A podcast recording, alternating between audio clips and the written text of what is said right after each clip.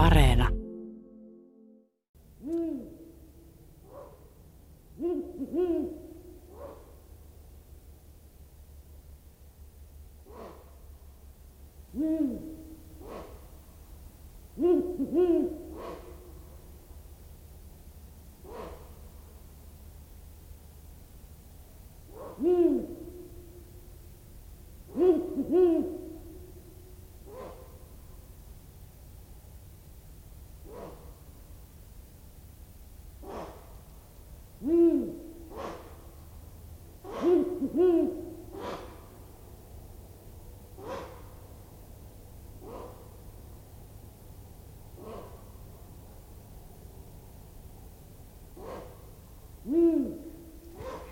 Tästä se lähtee Luontosuomen pöllöilta. Oikein hyvää iltaa kaikille Radio Suomen kuuntelijoille. Tänään siis voitte kysyä pöllöistä, niiden elämästä, äänistä, tuntomerkeistä ja kertoa omakohtaisia havaintoja. Täällä Luontosuomen pöllöillassa on asiantuntijana tuttu mies, tutkija Hannu Pietiäinen. Terve. Kiitos. Täällä on aina erittäin hauska olla. Kysymykset on loistavia ja niistä syntyy hienoa keskustelua. Kerro hieman, mitä sä kuulet tässä viirupöllön äänessä.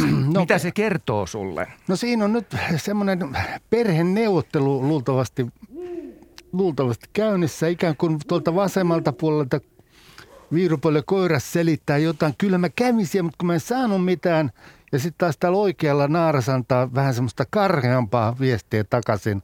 Kenties neuvottelee, että pitäisi tuoda se ruoka sinne kotiin, tai sitten miksi ei mitään saatukaan, mene ja tiedä. Mutta koira, naara ja koiran välistä kommunikaatiota. Mutta se taitaa olla aika tärkeää, että naaras odottaa siellä kohteella ja uroksen on tuotava ruokaa jo siinä alkuvaiheessa. Nimenomaan, nimenomaan. Ja se lähtee jo se muutama viikko ennen kuin muninta alkaa, niin naaras jättäytyy sinne kotikonnuille ja koiras ruokkii naarasta. Siinä on se, että naaras, naaras lihottaa itseänsä, ei kuluta ylimääräistä energiaa eikä vaurioita saalistuksen tuiskeessa sitä kehittyvää munaa. Ja sitten tämä on, kestää sitten menee munintaa, jos neljä munaa, niin siihen menee toista viikkoa. Sitten haudotaan niitä kuukausi, niitä munia ja taas poikaset on pesässä. Ja sitten kun poikaset on pesän ulkopuolella, sanotaan kahden ja puolen, kolmen kuukauden päästä, niin sitten kenties naaras alkaa saalistaa itse. Mutta on todella tärkeää, että, että koiras saa sitä saalista ja naaras varsinkin sitten kun se istuu siellä pöntössä, niin mä oon kuullut Veikko Neuvosen äänitteitä tästä, miten se naaras pitää aivan mahdotonta meteliä tällaista karjumista siellä pöntössä, että nyt se saalis tänne. Ja sitten sit koiras, koiras vie komennettuna sen sisään ja sitten alkaa neuvottelu, että ei oikein miittisi antaa sitä ja se ei ole helppoa heilläkään. Voiko käydä niin, että naaras on pitkään siellä pöntössä ilman, että se lähtee yhtään mihinkään, jos tällaisia häiriötekijöitä ei tule? Sä no. sanoit, että naaras säästää energiaa kyllä. ja se on tärkeä tehtävä. Kyllä, kyllä totta kai täytyyhän niiden niin sanokseni käydä nenäpuuteroimassa ja kaikkea, kaikkea tällaista, mutta tota, kyllä ne istuu siellä, ne istuu viimeiseen saakka. Me kerran pyydystettiin sellainen naares, joka tota, pyydystettäessä, oliko se munimasta jotain, niin paino reilusti toista kiloa, ehkä 1100 tai jotain sellaista. Ja sitten muutama viikko siitä, pari viikkoa siitä – me pyydystettiin se sama naaras. Hän ei painunut enää kuin reilu 700 grammaa. veikkaus on se, että siinä pari viikon, runsaan kahden viikon aikana ne ei ole saanut yhtään ruokaa. Ja se hylkäskin sitten sen jälkeen, mutta sitten seuraavana vuonna taas yritti.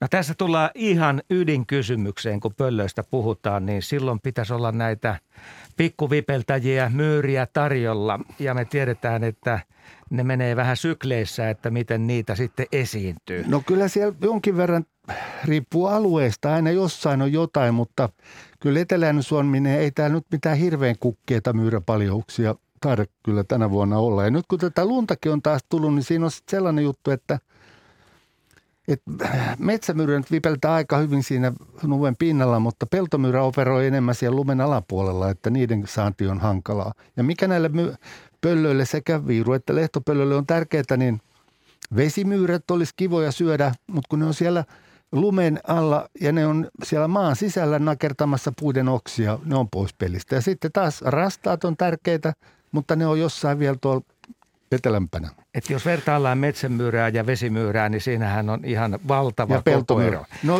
näissä molemmissa niin, on valtava kokoero, on. kyllä. Eli se on vähän niin kuin jättipotti, jos tällaisen vesimyyrän saa. No se on noin 300 se, grammaa vai mitä no, se no, on? Tats, no ei se ihan niin paljon, mutta tuota, kuitenkin me on laskettu, että semmoinen seitsemän kertaa painavampi kuin esimerkiksi metsäpeltomyyrä keskimäärin. Mm-hmm. Eli se on todella, todella tärkeä saalis. Nekö ei pöllöt pääse sinne hangen sisälle nappaamaan saalista? Kyllä ne joissain olosuhteissa pääsee – viirupöllö ei ole niinkään erikoistunut siihen, mutta varsinkin tuo lapipöllö, joka on tämmöinen niin sanottu boreaalisen havumetsän oikein ydinlaji, niin se on, on hyvinkin tehokas sukeltamaan sinne lumipeitteen, lumen kerroksen sisään. Ja silloin vielä kehittynyt hyvin pitkät, pitkät sirot, varpaat, joille se haroo ikään kuin siellä lumen alla sitä saalista. Ja lapipöllö saattaa mennä pienen hankiasenkin läpi, kun täräyttää nyrkeillään siitä – siitä sinne, että kyllä ne konstissa oppii. Meillä on nyt linjalla Jari Peltomäki, terve. No terve, terve. Ja missä päin olet tällä hetkellä? No niin, kuule, mä oon täällä Ruokolahdella tällä hetkellä, että ollaan täällä, täällä Kaakon kulmalla. Leijona metsällä. No niin. Mutta sulla taitaa olla ihan toiset kohteet siellä. No joo, joo. Mä oon tässä ollut käytännössä viimeisen kuukauden niillä töin, että mä aika lailla koittanut etsiä, etsiä saalistavia Lapin pöllöjä. Et meillä on tämmöisiä harvinaisia vieraita, saatiin anottua lupa tämmöiselle brittiläiselle filmiyhtiölle. Et sieltä tuli kaksi henkeä Suomeen, saatiin erikoisluvat rajavartiolaitokselta ja työ- ja elinkeinoministeriön suosituksella sitten he pääsivät Suomeen ja ollaan nyt tota, kaksi viikkoa heidän kanssa yritetty löytää ja mä jos tosiaan sitä aikaisemmin aloitin, olin, aloitin niin kuin etsimään saalistavia lapinpöllöjä Oulun seudulta, jossa, jossa muutamia lapinpöllöjä havaitsinkin, mutta nämä oli tämmöisiä niin kuin metsässä viihtyviä lapinpöllöjä, että ne ei tullut avomaalle saalistamaan. Ja, ja tota, sitten kun se ei Oulussa ruvennut onnistumaan, niin sitten me singahdettiin tuonne napapiirille. Oltiin tuolla Ounasjokivarressa. Viikon verran häiskeltiin sieltä pöllöjä ja löydettiin yhden lapinpöllön useampia saalistusjälkiä, että se oli käynyt useammalla pellolla saalistaa. Ja nämä oli nämä äh, filmaajat oli vissiin, olisiko ne viisi päivää ollut sen pellon laidassa sitten, missä oli kaikkein eniten jälkiä näkemättä sitä pöllöä ollenkaan. Ja samaan aikaan minä singahtelin napapiirin tuntumassa Lappia puolelta toiselle, eli kävin Savukoskella ja Sallassa ja Pelkosen niemellä, Kemijärvellä ja sitten tuolla idässä ja sitten tuolla ihan pellossa asti sitten lännessä ja näkemättä yhtään pöllöä siellä. Ja nyt sitten yksi ilta tuossa ajettiin, mikä se oli tuossa iltana, niin tultiin yöjunalla sitten tuolta Rovaniemeltä tuonne Helsinkiin ja ajettiin sitten tänne Kaakonkulmalle pöllöjahtiin, koska saatiin täältä sitten tota, vinkkiä, että täällä olisi ollut saalistavia lapinpöllöjä aukealla. Niin, sulla on nyt aika paljon käsitystä siitä, että miten pöllöjä on nyt alkukaudesta tarjolla. Nyt sä puhuit pitkälti Lapinpöllöstä, mutta onko se näitä ääniä kuullut sitten muiden lajien osalta? Vai onko ihan kokonaan kaikki aika käytetty Lapinpöllöön? No kyllä se, niillä on itse asiassa, niillä on tota, Lapinpöllö on se kohdelaji, laji näillä filmaajilla. Ja tota, mutta toki mä oon siinä sivussa sitten, en ole hirveästi käynyt kuuntelee vielä pöllöjä. Itse asiassa mä oon koittanut tämmöisiä päivällä saalistavia löytää ja Oulun seudulla näinkin löysin ton viirupöllön keskellä päivään saalistamassa ja näin useampia varpuspöllöjä, jopa huuhkajan näin, näin siinä hämärän kähmässä, mutta Lapinpöllöt oli vähän, tai kyllä niitäkin sitten näkyi muutama siellä, mutta et ne oli vähän sellaisia enemmän enemmän metsän sisällä, sisällä tota, viihtyviä. Tämmöisellä sanotaan noin viikon kokemuksella niin kuin Lapin suunnasta, niin voisi sanoa, että siellä kyllä joko pöllöt oli tiiviisti metsässä, ei ollut vielä tarpeeksi lunta, että ne olisi tullut avomaalle kovasti saalistaa, mutta kyllä ne kovin vähänä oli, koska ei yhtään hiiripöllöä edes tullut vastaan siinä, siinä viikon aikana. Ja täältä sen sijaan sitten täältä niin kuin etelämpää on, on kyllä sitten tihkunut tihkunut tota pöllöhavaintoja kyllä. Ja, ja, ja tosiaan saatiin vinkki paikallisilta luontokuvaajilta täältä Lappeenranta Joutsenon suunnalta, että olisi Lapinpöllö nähty saalistamassa sitten avo, avomaalla ja pellolla ja näin. Ja sitten itse asiassa tänään, tänään ihan juuri äsken palasin maastosta ja tänään oli sitten ensimmäinen kerta kahteen viikkoon, kun päästiin näkemään Lapinpöllöä ja seurattiin semmoinen neljä tuntia Lapinpöllön saalistusta siinä. Siitä tietenkään häiritsemättä, että tämä oli mukava, mukava katsella, miten se kuunteli tarkasti sinne, mitä hangen alla liikkuu ja kävi yrittämässäkin siinä saalistusta ja se oli kyllä, se on kyllä komea katsottavaa, kun Lapinpöllö saalistaa. Hannu, sulla on tähän. Niin, mainitsit tuossa äsken, että sä olit jossain Oulun nurkilla nähnyt päivällä saalistavan viirupöllön ja se on kyllä paha lääkettä, kun viirupöllö näkee päivällä. Se kyllä tarkoittaa sitä, että silloin on huonot oltavat ja pöllö nälissään joutuu yrittämään kaikkensa. Varsinkin jos niitä näkee sitten ihmisasutuksen liepeillä, niin sitten sit on pirumerrassa jo. Anteeksi kielenkäyttö. Niin... Joo, ei Mutta mitään. tämä kertoo Ei siitä, että sitä myyräravintoa ei ole ei, tarjolla. ole, ei ole tarjolla. Koska nämä lajit kernaasti on siellä metsän puolella. Nimenomaan.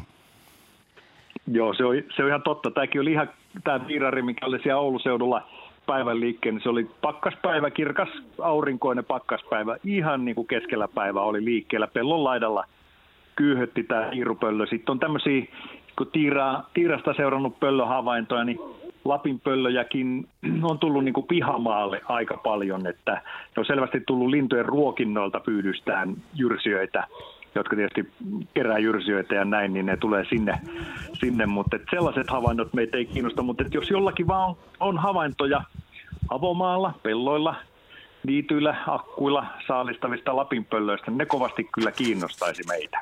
Ja kiinnostaa, kiinnostaa siis brittiläisiä dokumentintekijöitäkin. Oliko se, Niin, se niin joo, nimeno- semmoinen porukka? nimenomaan. Just näin. Joo, ni, juuri näin, että jos Joo. vaan jollakin, jollakin kuulijalla on, on havaintoja tota, tämmöistä nyt ihan viime päivinä, että olisi, useamman päivän vi, viihtynyt saalistamassa tällä avomaalla. Lapinpöllö, niin se olisi kyllä kovin kiinnostava, kiinnostava meille, että saanko antaa ihan puhelinnumeron tässä, miten? Voi olla miten me vaikka tänne meihin yhteydessä, niin me tuota jatkamme Niin. sitten tietoja. Käännetään Minä, sulle- minä sulle käännän eteenpäin. Joo, minä sanon kohta nimittäin yhteystiedot noin muutenkin tähän lähetykseen, niin asia tulee No sillä hyvä. selväksi. Kiitoksia Jari ja sinne Karjalan kunnalle hyvät, hyvät päivänjatkot, hyvät illat. Moi moi. No niin, kiitos Savoy, kiitos Savoy Moi. teille. Kiitti, moi moi, moi. Tuota noin, Emili yhdeksän vuotta Heinolan mökiltä on laittanut vähän tämmöisiä useampia, useampia kysymyksiä pöllöihin liittyen, niin, niin, niin mm, otetaan ne nyt tähän väliin. Kuinka paljon on pöllölajeja Suomessa? Kuinka vanhaksi pöllöt elää? Otetaan yksi kerrallaan. Runsaslukuisia. Ei tehdä listaa. Okei. Okay. No niin. Monta paljon pöllölajeja. Niin, monta pöllöä, anteeksi, se, se taas, se, nämä monet asiat on semmoiset, nämä riippuu ja riippuu. Että tota mun kirjanpidon mukaan, niin meillä on yhdeksän, yhdeksän pöllölajia, uhkaa, hiiripöllö, varpuspöllö, lehtopöllö, viirupöllö, lapinpöllö, sarvipöllö, suopöllö, helmipöllö, jotka voisi ajatella, että tapaa vuosi kuin vuosi, ne tapaa Suomesta. Sitten jos on oikein hyvät säkä, niin kuin niin voi tavata tunturipöllön. Just jostain luin, että jossain Kaakkois-Suomessa tai Itä-Suomessa on pari havaintoa siitä. Ja sitten meillä on seitsemän havaintoa tornipöllöstä, kaksi havaintoa kyläpöllösestä ja puolenkymmentä havaintoa Minervan pöllöstä. Eli nämä on tä- sit tällaisia, joiden varaan ei voi laskea mitään. Mutta yhdeksän, yhdeksän semmoista, jotka pitäisi nyt ihan varmuudella tavata. Okei. Just. Miten se tapahtuu nyt, kun ilmastonmuutos on menossa, niin tapahtuuko pöllömaailmassa muutoksia? No se, se on, nyt pitää turvautua ammattikieleen. Se on niin dynaaminen systeemi jo luonnostaan, että just tällaista, tällaisten asioiden hava, havaitseminen, niin se vaatii taas vähän, vähän niin kuin aikaa. Ja meikäläisen aika tulee loppuun. Mä en, mä en valitettavasti näe sitä lopputulosta, mihin tämä systeemi asettuu, mutta kaikenlaista kiinnostavaa ja vähän semmoista itkettävääkin varmaan tässä matkan varrella tulee tapahtumaan. Mutta mikään kyläpöllönen tai tornipöllö No ole- niiden varaan ei kannata laskea. ei yhtään voi laskea, Ei vaikka todellakaan. havaintoja tehdään yhä enemmän. Ei, ne, on, ne on ihan sellaista non-parelliluokan tavaraa. No niin. Okei, okay. mulle tuli tästä kyläpöllöisestä mieleen, että se kuulosti jotenkin, jotenkin niin tutulta, mutta mä näin ehkä, ehkä Asko sut jotenkin niin kuin menemässä kylästä kylää ja aina kahvia pulla Siis siellä. näet, tota, niin- näet meikäläisen kyläpöllösen. Joo. Okei, okay, sitten oli se, että kuinka vanhaksi pöllö. No sekin taas riippuu, että tota, lait vaihtelee tässä kovasti. Ö, Parhaiten tunnetaan nämä tämmöiset ö, pönttölajit, joita pyydystetään paljon. Ö, Eli esimerkiksi niin viirupöllö, niin vähän yli 20 vuotta. Tiedetään, että on vanhin viirupöllö. Mutta jos semmoinen, että, että tapaa 15-vuotiaan viirupöllön pesimässä, niin se vaatii aika monta kymmentä, ellei sataa naarasta, mitkä on vuosien mittaan mennyt läpi siitä. Eli ne on, jos mä nyt pikkasen niin hahmottelen tätä, jos me laitetaan Y-akseli pystyyn ja X-akseli vaakaan, ja X-akselilla on, sa- ta- sanotaan me, että osuus tai prosentti tai lukumäärä tai ihan mitä hyvänsä, ja Y-akselilla on ikä, ja sitten laitetaan, että minkä ikäisiä niitä on, niin siellä alkupäässä on tietysti paljon, mutta sitten se vähenee hirveästi, että niitä kaikkein vanhimpia, tai itse asiassa X-akselilla on ikä, anteeksi, ja sitten tota Y-akselilla on osuus, elementary, dear Watson, niin sitten näitä vanhempia otuksia, niin niitä on hirveän vähän siellä. Okay. Eli keskimäärin, jos puhutaan keskimääräisestä, niin vaikka viirupöllö, vanhin viirupöllö oli se nyt 24 vuotta, niin sitten keskimäärin ne herää kuitenkin semmoisen 6-7 vuotta vaan. Okay. Pystyykö se sanomaan, että mikä vaikuttaa siihen, että joku elää sitten noin pitkään? Onko ne olosuhteet, reviiri, mikä siihen vaikuttaa? No, tämä on myös semmo, semmoinen tota asia, mistä, mistä evoluutiobiologit, ekologit vääntää, kä- on vääntäneet kättä kymmeniä vuosia, että mikä tämä nyt sitten määrittelee, että mikä on hyvä. Eikä ole tullut tulosta. Ei kukaan ymmärrä. Jotain siellä sisällä täytyy olla, että me olemme erilaisia, me ihmisetkin samalla tavalla, pöllöt on erilaisia. Ja sitten yksi tärkeä on se, että pitää olla, pitää olla tavallaan niin kuin, ikään kuin pyrkyä, hyvät säkä pitää olla, onni myötä. Sä oot tehnyt viirupöllötutkimusta, niin onko se siellä nähnyt, että jollakin tietyllä paikalla on syvä menestys? On. Se on ihan selvää, että revi, reviiritkin eroaa niin kuin laadullisesti toisistaan. On sellaisia paikkoja, joissa sama pari voi, voi olla 10-15 vuotta siellä ja ne kestää jopa sen, että puut häviää, hakataan. Että siellä ei joku pikku tupsu enää, missä, ne, missä pönttö on ja pesi. Ne kestää sen. Mutta sitten kun se viimeinen pari kuolee, niin ei kelpaa enää kedellekään. Ja ne eroaa ne reviirit kyllä toisistaan. Ja sitten vielä, että mikä on runsaslukuisin? No tämäpä on nyt niin kiinnostava kysymys, että voihan nenä. Nimittäin Suomi on laaja maa. Pohjois-Etelä-Suomessa meillä on hirveän erilaisia alueita. Eri lait on eri lailla levinneet. Että mikä on runsaslukuisen. Ja taas on se myyrä siellä taustalla. Se vaihtelee, että, että milloin. Et esimerkiksi jotain hiiripöllöjä, niin huonona myyrävuonna niitä on muutama sata. Hyvänä vuonna niillä voi olla puol- ö, 4-5 tuhatta. Ihan samalla tavalla sarvipöllö muutama sata huonona vuonna, hyvänä vuonna voi olla 10 vu- tuhatta. Ja mihin sitä nyt sitten sattuu? Mutta jos mun pitäisi suosikkini Suomen yleisimmäksi pöllöksi täräyttää, niin kyllä mä lähtisin, puhutaan nyt tästä eteläisemmästä Oulun alapuolisesta Suomesta. Niin mä kyllä lähtisin niin kuin tuolta kolopöllölinjalta. Lehtopöllö, viirupöllö, sarvipöllö, helmipöllö. Helmipöllö olisi vielä 20 vuotta sitten jo ollut varma voittaja, mutta helmipöllö on kärsinyt aivan älyttömästi Metsät on kadonnut. nimenomaan metsien hakkuu. Et äänessä, mutta ei ole kilpailussa mukana. Sitten lehtopöllö ja viirupöllö. Okei, niitäkin on kohtuullisen paljon, mutta lehtopöllöjä ei kuin puolisen toista, puol, 1500 about. Ja viirupöllöjä 3000 3500. Mi- miksi sen tiedetään näin tarkasti? Se johtuu just siitä, että ne pesii pöntöissä. Niistä saadaan hyvät arviot.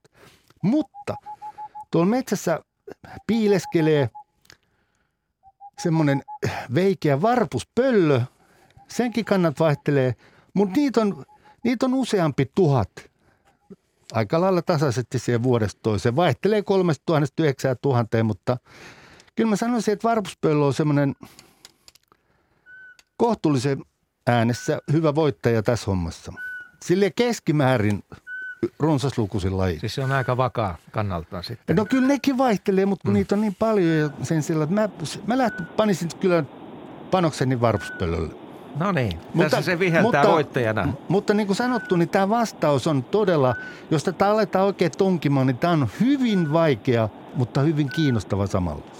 Tämän lähetyksen Luontosuomen Pöllöillan puhelinnumero on 0203 17600. Meillä soi taustalla Varpuspöllö ja meillä on linja auki Turkuun. Siellä on Ville, halo. Halota, halota.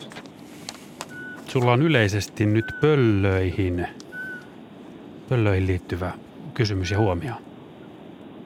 Joo, mulla on tota kaksi kysymystä. Ja, ja pö, pö, pöllöistä on tullut tutuksi sen verran. Aika kova ottaa nyt toi pöllö korvaa kyllä. Mutta, mutta... Ota, laita vähän pienemmälle, Markus, sitä, niin otetaan puhelinlinjalta kysymykset. No niin, Joo, niin nyt. Tota, mulla on, mulla on tommonen uhkajan ja, ja pöllön semmoinen sekoitus tatuointina itse, itselläni ja, ja, ja pöllöjä pidän jotenkin, jotenkin tota arvossa ja huuhkaja, huuhkaja on ehkä lähempänä pöllöä kuin albatrossia, mutta tota noin, niin ei, ei niinkään sitten varmaan sama laji. Mutta kysymys on siinä, kun esimerkiksi Nalle Puhissa on viisas vanha huuhkaja, niin mistä tulee se tämmöinen satuihin ja taruihin tämmöinen, että huuhkajat tai pöllöt on erityisen viisaita ja vanhoja aina. No niin Hannu, nyt ollaan asian ytimessä. Todella lähellä. Ja äh, sun anteeksi Ville, mutta korjaus heti alkuun. Se ei, Nalle Puhissa se ei ole ollenkaan huuhkaja, vaan se on lehtopöllö. Koska Aha. olemme Englannissa, siellä ei ole huuhkajia. Siellä Pohjois-Englannissa joitain on, mutta se ei ole huuhkaja. Ja sitten tämä kyse, että minkä takia ne usein esiintyy nämä pöllöt tämmöisen viisauden. Silloin hyvät, hyvin syvät juuret, se menee tuonne ihan antiikkiin ja Egyptin kulttuuriin saakka. Mitä sä itse veikkaisit, mikä tässä voisi olla taustalla? No, sitä mä nyt on kevyesti silloin tällöin miettinyt. En ole asiaan tutustunut sen paremmin, mutta tota, siksihän mä teille soitin. Hei, niin, niin mutta hei, seuraavan kerran kun kato, katot peiliin, niin mieti, miltä mä näytän. Eikö mä näytä aika fiksulta kuitenkin? Ja tässä ollaan sen, ju, sen, sillä juurella, että pöllöillä on tämmöinen, pöllöjen silmät on samassa tasossa tässä edessä kuin meillä. Että niille muodostuu selvä katse. Katsekontakti. Joo, joo, josta voi jopa olla havaitsevinaan, että siinä olisi ikään kuin ilme. Ja juuri tämän takia niin pöllöt koska ne, millä muulla linnulla ei ole samanlaista katsetta kuin pöllöllä. Niin ne on sivussa ja, ne silmät Niin, ja el, joillain elukoilla, no apinoita Euroopassa ei ollut eikä muuta, mutta tota, se on, sieltä se tulee tästä katseesta. Ja se on, se on todella hyvä, todella niin kuin universaali, mutta se, että se on hauskaa tässä on se, että sitten ne, niiltä on vedetty vähän niin kuin jalat alta. Ihan niin kuin tässä Hesarin sarjassakin Kamala luonto on tämä terapeuttipöllö – pöllö, joka ei ymmärrä oikeastaan mistään mitään. Niinhän se on tämä Nalle Puhinpöllökin, antaa 500 vastauksia, jolle tolkun määrää niissä hommassa. Mm, et, et siellä on, niistä on tullut sitten, kun on vähän niin kuin jotenkin havaittu, että ai okei, okay, onkohan näitä sittenkään niin kuin viisaita. Mutta sieltä, sieltä se tulee tästä katseesta. Katseesta nimenomaan. Ja monesti kun varpuspöllöä katsoo läheltä, niin. sehän päästäänkin vielä aika lähelle, niin joo. niin se, se on ihan hypnotisoiva se joo, katse. Joo, kyllä, kyllä. Ja se, koska se liittyy joo. siihen, että kun ne on samassa tasossa, niin sitten ne pystyy tavallaan, ja ne silmät on tietenkin, aina silmät on erillään toisistaan, niin se, ne pystyy niille pikkasesta päätä käännetään, ne pystyy zoomaamaan, lask, siellä on komputteri päässä laskee, että mikä on etäisyys saaliiseen. Niin se on ihan tämän saalistustilanteen kannaltakin tärkeä. Ja to, ihan samalla Joo, tavalla niiden, ko, niiden korvat on sitten siellä sivulla, niin korvat, korvia pystytään kanssa käyttämään tässä saaliin paikantamisessa. Ja sitten siinä on vielä se, että kun siinä on se etäisyys, vasen korva, oikea korva, Ja sitten kun on, niillä on pikkainen semmoinen tasoero vielä. Et varsinkin helmipöllöllä, ja se nä- näkee muuten, jos on lapipöllön naama, niin se on vähän vinksallaan, niin silloin ihan sama juttu. Niin toinen korva on vähän ylempänä kuin toinen. Kun me lisätään Aha. tähän, me lisätään tähän kolmiumittausongelmaan tämä, tämä ikään kuin tämä vasen oikea taso ja sitten ylös alas taso vielä enemmän, niin sieltä tulee ihan sellaisia mikromillisekunnin eroja siihen äänen saapumiseen, jolloin taas se kompuutteri laskee koordinaatit, se on siellä. Ja tämän takia esimerkiksi tota, ton, ton, ton, ton tornipöllön, jota meillä ei valitettavasti ole, niin tornipöllöstä on tullut tämmöinen kuulotutkimuksen mallilaji. Koska tornipöllöllä on esimerkiksi tehty semmoisia, no vähän ilkeitä tutkimuksia, mutta epäilemättä niihin on luvat haettu, niin niille on laitettu musta aurinkolasit päähän ja ne on laitettu sitten tota semmoiseen sisätila labraan, pimeään, jos on sitten hiiriä jossain rapisevassa lehtikarikkeessa tai jotain muuta. Ja on todettu, että tornipöllö torsiaankin pystyy pelkästään kuulonsa avulla saalistamaan. Aivan säkkipimeässä. Se on vähän lepakomaisia piirteitä. Nimenomaan. Hyvä, hyvä havainto. Joo, tota noin, niin, no toi laaja, laaja ja syväluotava vastaus, erino, erinomainen vastaus. Toinen kysymys on ehkäpä laaja-alaisempi. Ui! Että No niin. missä, missä me mennään Suomessa pöllöjen suhteen? Että mikä, mikä meininki pöllöllä on Suomessa?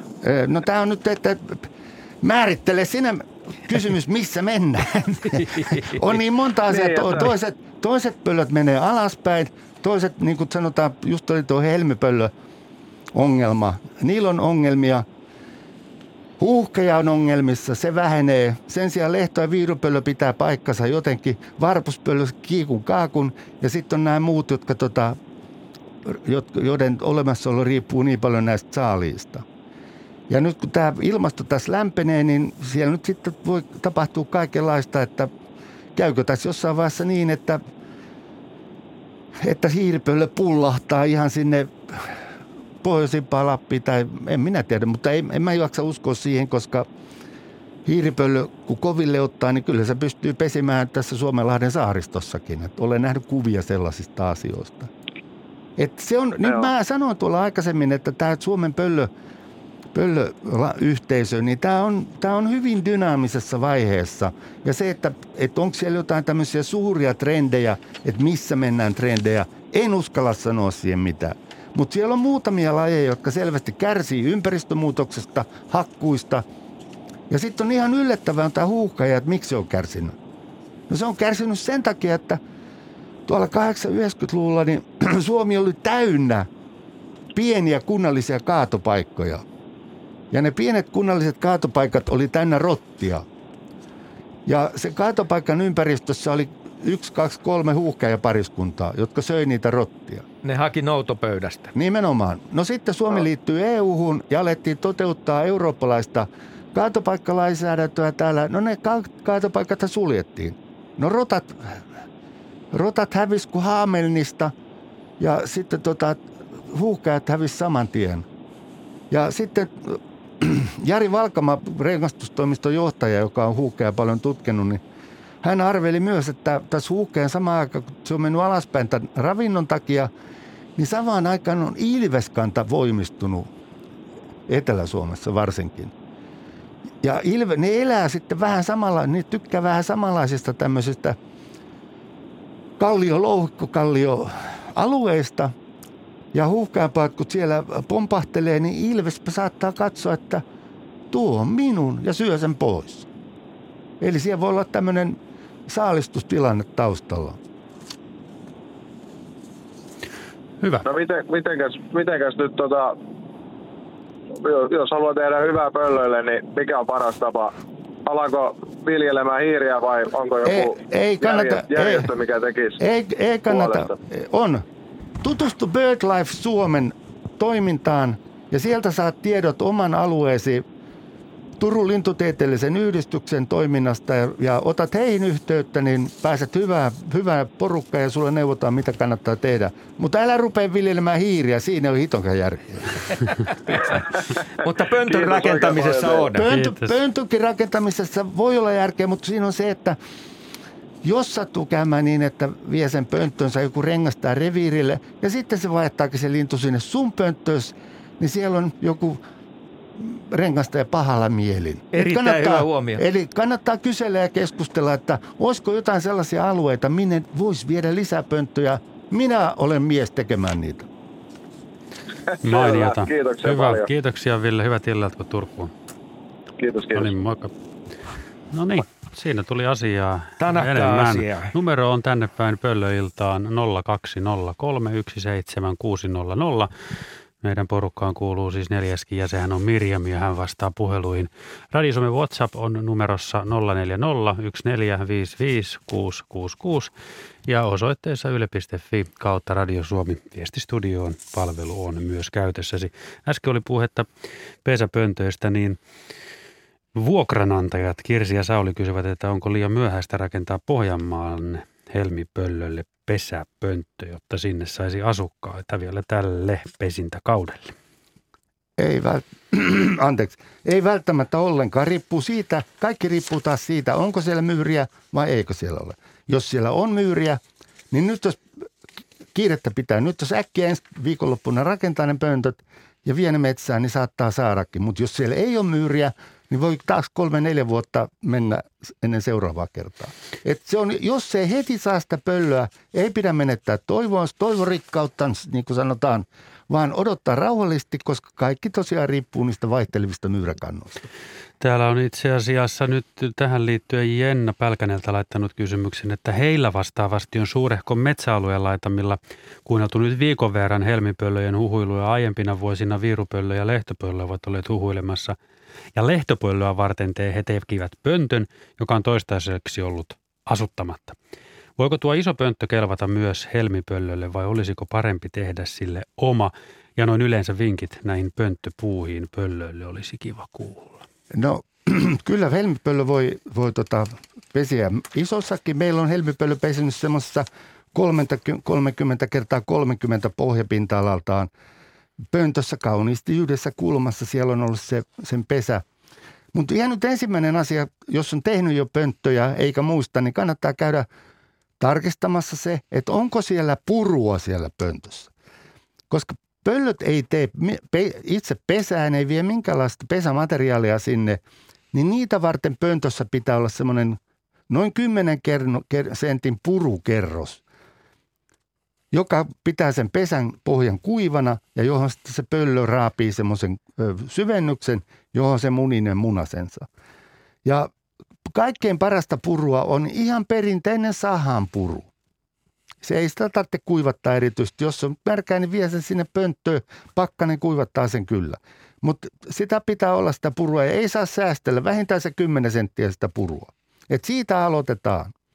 Ja sitten, jos ei lehtopöllö – olen vielä pesinyt siihen pönttöön, niin lehtopöllö kun voi pesiä telkän pöntössä, koskelon pöntössä, tämmöisessä, niin siellä on sitten mahdollisuuksia, että, että se ei ole aina niin, niin helppoa. Miten se ei sitten, kun pönttöjä rakentaa vaikka suht lähelle joko kesämökkiä tai omakotitaloa, niin pitää varmaan ottaa huomioon sitten viirupöllö ja lehtopöllökin, että ei tarvi sitten kesällä Joo. juosta takatukka tilhenä karkuun. Tämä, on, tämä oli erittäin tärkeä pointti, mikä otit, että lehtopöllö pönttö, niin no, jos ei oma tontti riitä, niin viedään sitten vaikka naapuritontille, mutta se 50-100 metriä vähintään. mökistä vähintään. Ja jos viirupöllö sattuu asettumaan, niin sitten puhutaan parista sadasta metristä. Et missään tapauksessa viirupöllöpönttöä ei pidä laittaa ihan 50 metrin sisään. Meille kerran sattui sille, että, että tota, meihin otti yhteyttä pariskunta, jotka, jossa sitten oli laitettu, laitettu niin kuin pönttö pihapiiriin ja tavoitteena pikkupöllö. Mutta siinä oli käynyt tämmöinen klassinen virheliekö. liekö piirustukset olleet senteissä, mutta sitten mitattiin tuumissa tai jotain muuta, mutta pöntöstä tuli vähän liian iso ja sinne asuttu viirupöllö. Ja pahaksi onneksi tämä viirupöllö oli vielä mahdottoman äkänen, niin ei se ainoa ohje, mikä siinä oli, että odotetaan se, että poikaset tulee ulos sieltä ja sen jälkeen pönttö sauna puiksi. Oliko se sillä tavalla homma, että se äkäisin naaras pärjää parhaiten? On, se on nimenomaan näin. Että meidän on tutkittu tätä, tätä asiaa ja siitä on selkeä tieteellinen tutkimustulos, että äkäiset naaraat saa eniten, eniten jälkeläisiä elämänsä aikana. Pöllö. Joo. Pöl, pöllö, pöllö. Nimenomaan, nimenomaan. nimenomaan. Joo. Hyvä. Otamme yhteyttä seuraavaksi Pyhtäälle ja meillä on Jukka linjalla ja menemme aiheeseen siten, että tässä taustalla hieman soi sarvipöllö, mutta ei nyt missään nimessä niin paljon, että se Jukan äänen peittäisi. Halo Joo, Jukka. Poikasia, sarvipöllö poikasia, mitä tässä on. Joo, morjens, morjens. Morjens vaan. Minä olen tästä mökin pitänyt mökkiä tästä tuostakin vuotta ja kahteen syksyn vasta äh, tässä pitänyt ääntä ja, ja poikasetkin sai tässä toissa syksynä tuossa. Mutta sitten tunnistin sen, kun se oli luon, viikon luontoäänenä tuli se, se viikon verran tuossa piti ääntä semmoista quick, quick naapurin jossain puussa ja sitten tuli viikon luontoääni ja pirkiä, sehän on se ja tota, sitten mä yhten iltaan kävin nukkumaan tuohon sohvalle tuohon ja sitten kuului sellainen hirveä meteli tuossa ja mun piti oikein tulla tähän verannalle. Sitten saan selville, että hän ruokkii, kato ne pitää ne poikaset pissiin hirveitä meteliä tosiaan. Emo ruokki niitä ja tuossa oikein, oikein kiva kuunnella, kun tota, Minä vaan sitä vaan, että minkälainen pesän se tekee, miten iso se on se sarvipöllö. Sitä me vähän kiinnostaisi. No sarvipöllö on semmoinen äh, reilu puolitoista varista, sanotaan suurin piirtein. Ison variksen kokonaan. Joo, joo. Pienempi kyllä Just. kuin korppi. Ja niin kuin mä äsken, aivan, sanoin, aivan, äsken mä sanoin, niin, niin sarvipöllökään ei tee itse minkäänlaista pesää. Se käyttää, käyttää tota vanhoja variksenpesiä ja sitten varsinkin Joo. tämmöisessä pellonlaitamaisemassa ja näin, niin vanhoja harakanpesiä, joihin se, aivan, aivan. Joihin Joo, se pesii. Joo, Ja sieltä sitten Joo. ne poikaset kun tulee, niin pöllöille on tyypillistä se, että se aika siitä, kun poikaset on pesästä lähdö, ne tulee sieltä pesästä, ne tulee ensinnäkin kesken tekosina sieltä. Joo. Ja sitten tota, ne on oman aikansa sitten ruokittavina. Mä en muista nyt kuinka ovat sarvipöllöt on emojen ruokittavina ennen kuin ne lähtee itsenäistymään veikkaisen kuukauden pari. Mutta esimerkiksi viirupöllöstä tiedetään, että ne on peräti kolme kuukautta vielä Joo, emoensa just. ruokittavina. Ja sitten huuhkajat, neljä viisi kuukautta saattaa olla emojensa syöttiläinä siinä ennen kuin ne itsenäistyy. Joo. Ja tätä on mietitty Joo, paljon, no. että mistä, mistä tämä tämmöinen asia voisi johtua, koska tämä on täysin poikkeuksellista. Samankokoiset haukat, niin niillä on paljon lyhyempi tämä, tämä aika, jonka ne poikaset on Aivan. vielä kotona. Joo, jo. Niin on mietitty sitä, että mistä se voisi johtua, niin on arveltu, että se on, se on tämä pöllön ammatti niin sanokseni, joka voi olla hankala oppia. Nimenomaan tämä kuulon avulla suunnistaminen, saalistaminen. Että ennen kuin siihen on, opitaan, niin siinä pitää harjoitella ja kasvaa loppuun saakka rauhassa. Ja tähän liittyy Joo, vielä, no. vielä semmoinen tota, hauska juttu, että, että kun sen emon pitää tunnistaa poikainen poikaseksi, että ei anna kyytiä, että lähde kylille siitä, niin esimerkiksi viirupöllöllä, niin nämä poikas pentuajan höyhenet, untuva, niin se on kaikkein viimeiseksi häviää päästä – jossa, just, just, joka on tärkeää siinä kontaktissa emolle, kun emo tuo ruokaa tai muuten, niin ne, se poikasi, poikaseus ikään kuin, se ilmenee jostain. Mutta tosiaan joo, nämä sarvipöllöt on, sarvipöllöt on kivoja, jos ne on koti, kotilieden lähellä, mutta mä muistan itse lapsuudesta, kun oli lähellä Männikössä, niin sarvipöllö pesi siellä ja sieltä alkoi kuulua tätä poikasten naukumista – niin se pikkupojan mielessä se identifioitu tämmöisen niin kuin lapsen itkuun. Niin siitähän Just, tuli joo, suorastaan joo, paha olo yöllä. Joo, joo. Ja eikä kerran vaan, että tässä on on kahteen syksykesään tässä ollut ja ihan kivahan se on. Nähtävästi se on ruokaa tässä ollut. No siellä on ollut mennyt myyriä. Myyrät yleensä, jos myyriä on, niin niitä saattaa parina, parina perättäisenä vuonna olla tarjolla siitä. Ja sitten ne taas häviää ja Joo, joo. sitten sarvipöllön on lähettävä tuonne Hollannin suuntaan viettää talvea. Joo, joo. Hannu, On onko tota, silloin, kun niin. Mä kysyn hei vielä se- tässä näin, että onko tota noin pöllönpoikainen metsänmaahinen, kun puhutaan aina tällaisista? Kyllä, kyllä se on varsinkin semmoiset, jotka ei, jotka ei kiipeä ylös. Nimittäin viirupöllyn ja lehtopöllyn elämässä on tärkeää, tärkeää se, että ylös. Eli kor, niin korkealle puu kuin ne vaan pääsee. Mutta sitten näistä huuhkajanpoikasistahan tiedetään se, että nehän siellä Juoksee maassa. kalliokossa ja juoksee. Ne on just näitä pikkumaahisia. Ja ne menee yllättävän ketterästi juokseen. Pitkille, Mä pitkillä oon i- askelilla. Ihan varmaan, eh, ihan varmaan sieltä on tulee ne tarinat näistä ma- maahio, maahisista, jotka kallion louhikoissa Joo. asustelee. Ja sitten vielä se, että kun huuhkaja eh, naaraala, sillä on aivan kammottava semmoinen pirunnauru huuto oikein, jonka se joissain olosuhteissa päästää. Ja se kun liittyy tähän, tähän kalliolouhikkoon, niin siinä meillä on ihmettä kerrakseen.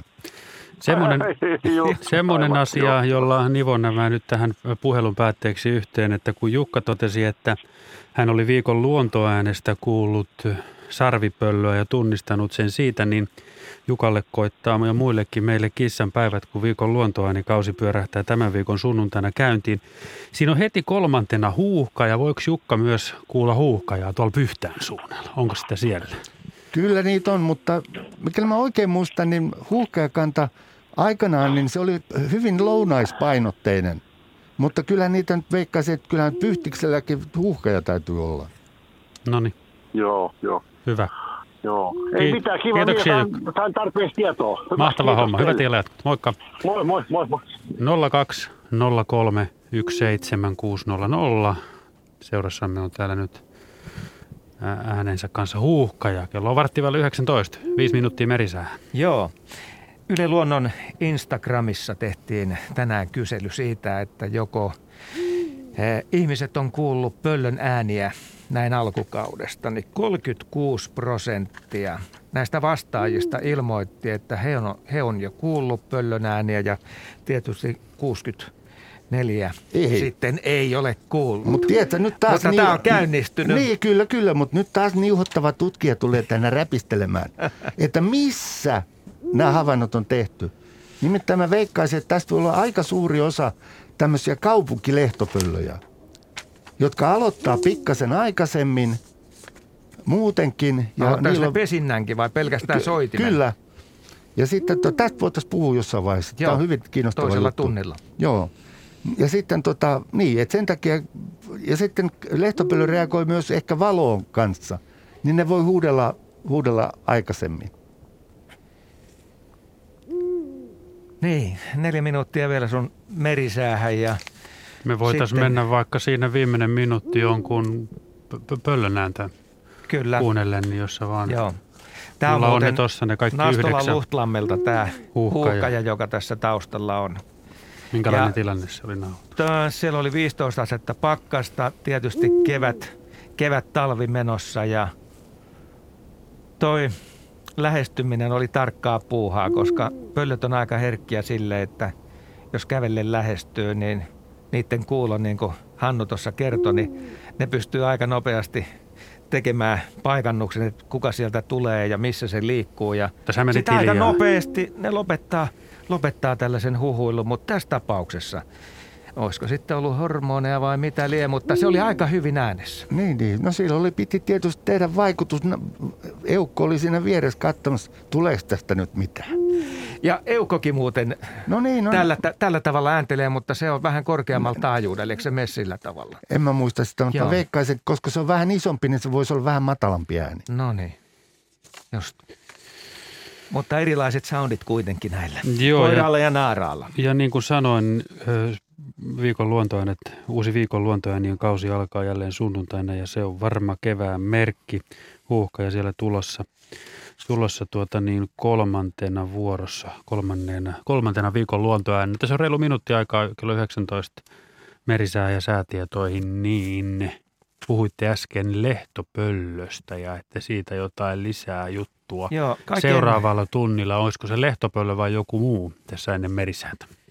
Niin, voidaan lehtopöllöstä vähän aloitella nyt, jos mä ajattelen vaikka luontoillaan iltaan tulevaa äänitysmateriaalia, niin kaikkein eniten näiden alkukuukausien aikana mä saan äänitteitä lehtopöllöstä. Joo. Ja Säilytätkö nimenomaan ne äänitteet? kaupungista. Kyllä, mulla on ne tallessa. Nimittäin sehän on kiinnostavaa, koska lehtopöllöjen huudot, ne eroaa toistaan yksilöllisesti. Se, sitä ei tiedä tulevaisuudesta, kuinka arvokas arkisto sulla on olemassa. Mm. Ja nykyään kun kännykällä voi tehdä äänityksiä ja ihan hyvätasoisia äänitteitä tulee, niin tällainen tutkiminen tämän materiaalin pohjalta on mahdollista. Kansalaistiedettä parhaimmillaan. Mm.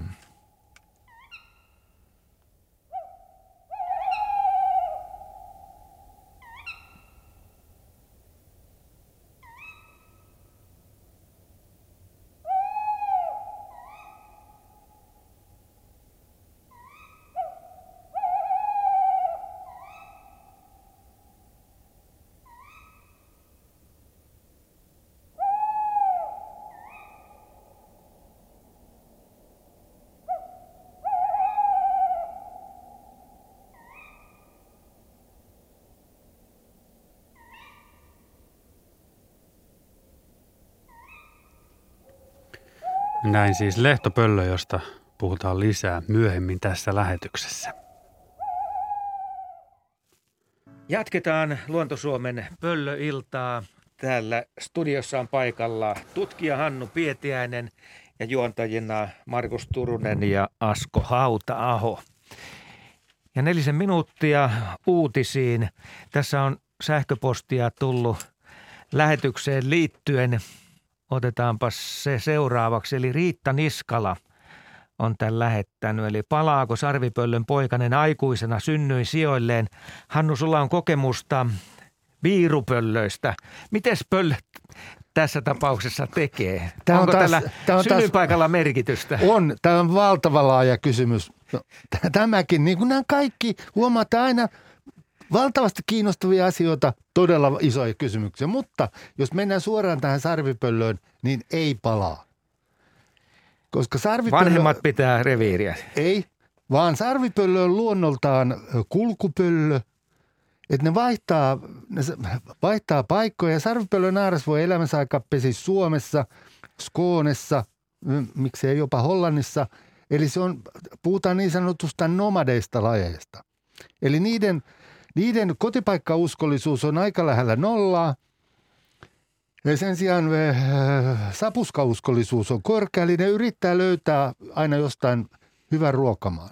Ja yleensäkin äh, nuorilla linnuilla kotipaikkauskollisuus on pieni, koska ei kannata, kun vanhemmat ajaa kuitenkin pois sieltä. Eli pitää etsiä uusia maita. Puhumattakaan sitten tällaisesta kiertolaislinnusta, niin kuin sarvipöllö, niin siellä poikasille ei ole mitään mahdollisuuksia rakentaa tämmöisen, mm, miten nyt sanoisi, kotipaikkauskollisuuden varaan. Se on rohkeasti vaan lähettävä maailmalle ja etsimään sitä omaa, omaa onneansa sieltä. Pöllöillä on tällainen syyssoidin. Mm. Mikä sen tarkoitus on? No sen tarkoitus on esimerkiksi lehtopöllöllä, lehtopöllöllä se, se, että se on vähän sellainen, että tota, että lapsukaiset, Voitte lähteä. me rakastamme teitä, mutta nyt antaa vetää. se, on, se on merkki, merkki nuorisolle, että eikö, eikö liikkeelle niiden täytyy itsenä, koska itsenäistyä. Ja se on myös merkki naapureille, että siinä tavallaan niin talvea varten, varten paalutetaan omistukset – että tämä on nyt meidän reviiri, toi on teidän ja niin ja näin poispäin, koska ei talvella ole kenelläkään varaa jäädä sinne puolustelemaan yhtään mitään. Talvella pitää kenties lähteä aivan muualle sieltä kotireviiriltä, tai ainakin laajentaa sitä aluetta, jotta ylipäätään se säilyy hengissä.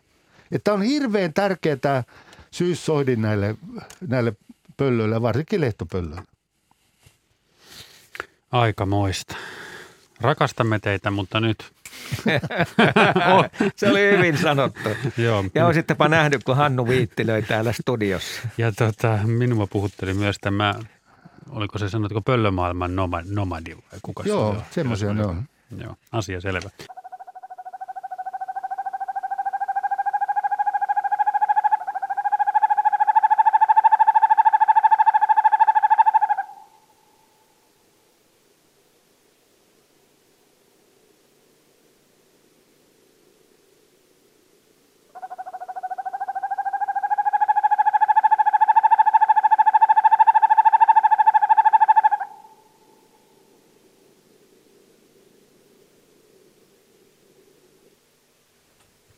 Tämähän on perin aavemainen ääni. Se on hiiripöllö ja nyt jos ajatellaan näitä pöllömaailman ääniä, niin helmipöllö on vähän hitaampi puputus. Hannu Pietiäinen, on. tässä mennään jo aika kovalla vauhdilla. Kyllä, mutta tota, miten se oli, että Lapissa kaikki kukkii nopeasti vai mitä? Se pitää olla kiireinen, kyllä, että, kyllä. erottuu porukasta. Joo. Mutta aina välillä tulee sitten vaelluksia. Mm. Muutamia vuosia taaksepäin oli aika paljon näitä hiiripöllöjä Joo, täällä. En... Etelä-Suomessa taitaa muuten tälläkin hetkellä olla joitakin. Niin kuin... En tiedä siitä, mutta oliko siitä nyt 4-5 vuotta vai mitä, Joo. kun esimerkiksi tuolla Salpausselän eteläpuolella, niin oliko siellä pari, kolmesta havaintoa tehty tai jotain aivan älyttömästi. Niin oli. Ihan poikkeuksellinen ja, ja vuosi. Ja sitten odotettiin, että nyt varmaan jää pesimään jonnekin. Mutta sitten kun tuli pese, ne hävisi kaikki koska myyrit ilmeisesti romahti talven aikana. Mutta tämä on, joo, tämä on siis tyypillistä pöllöille, että ne teke, tekevät vaelluksia ja kyse on aina sapuskasta. Nimenomaan, nimenomaan. Minkään muun, muun syyn takia ne ei lähde liikkeelle kuin, kuin sen, että kotialueella ruoka on hävinnyt, niin täytyy lähteä, ja nuoret sitten tavallaan nuorten täytyy lähteä joka tapauksessa, mutta ne lähtee. Mulla on esimerkiksi pari hauskaa viirupölölöytöä – Hartolasta on mennyt viirupöllö, se oli nuori lintu, se oli mennyt tota Hankoniemelle. Se oli pyydystetty Haljaksella Hangon lintuasemalla. Ilmeisesti katsonut, aha meri, sitten se oli lähtenyt takaisin ja onnet on kuollut Hyvinkäällä nälkään. No niin. Ja taas sitten toinen, ei muista missä se oli rengastettu, mutta se onnet, onneton törmäs Korkeasaarissa saaressa vesikkohäkin lasiikkunaan. Kummia kohtaloita. Nälkä, no, Aika niin. nälkä panee Joo. yrittämään kaikenlaista hullua. Joo. Monenlaista. 02 03 17600 on puhelinnumero tänne Luontosuomen pöllöiltaan. Täällä sitä ollaan ja porukkaan kuuluu vielä Mirjami, joka ottaa ja seuloo puheluita meille. Vesku on linjalla ja Vesku soittelee Kainuusta. Hyvää Joo, terve Hyrläisen Vesku, Vesku tässä iltaa vain. Terve, terve. Altaman korkeuksilta tästä, tästä tota Oulujärven pohjoisrannasta ja siltä sektorilta. Mainiota.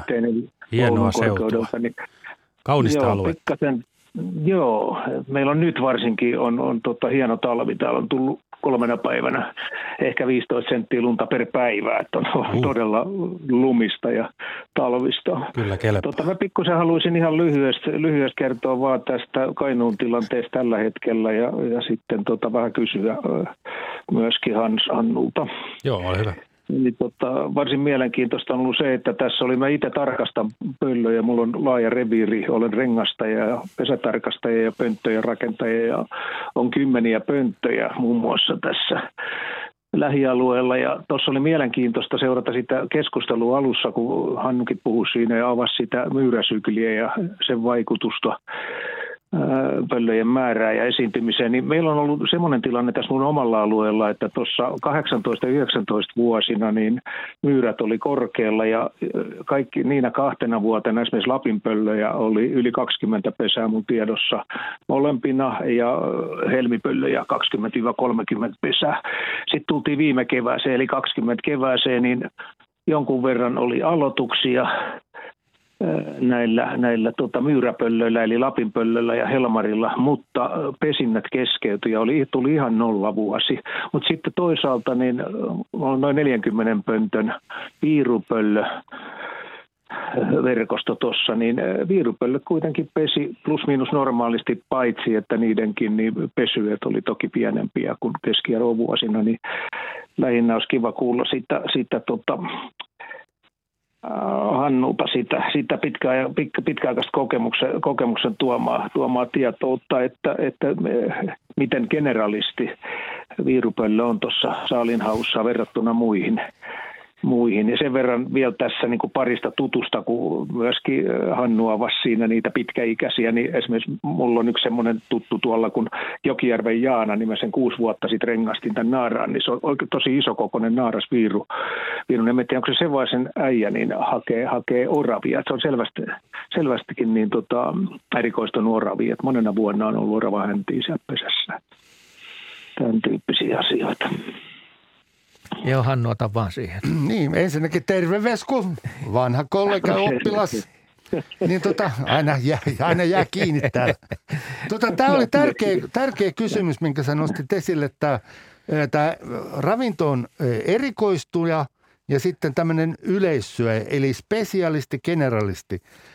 Ja tota, lapinpöllö ja, ja helmipöllö on nimenomaan tällaisia spesialistilajeja – Helmipöllö on sen takia, että se nyt on otettava sitä, mitä pystyy, eli myyriä ja päästäisiä.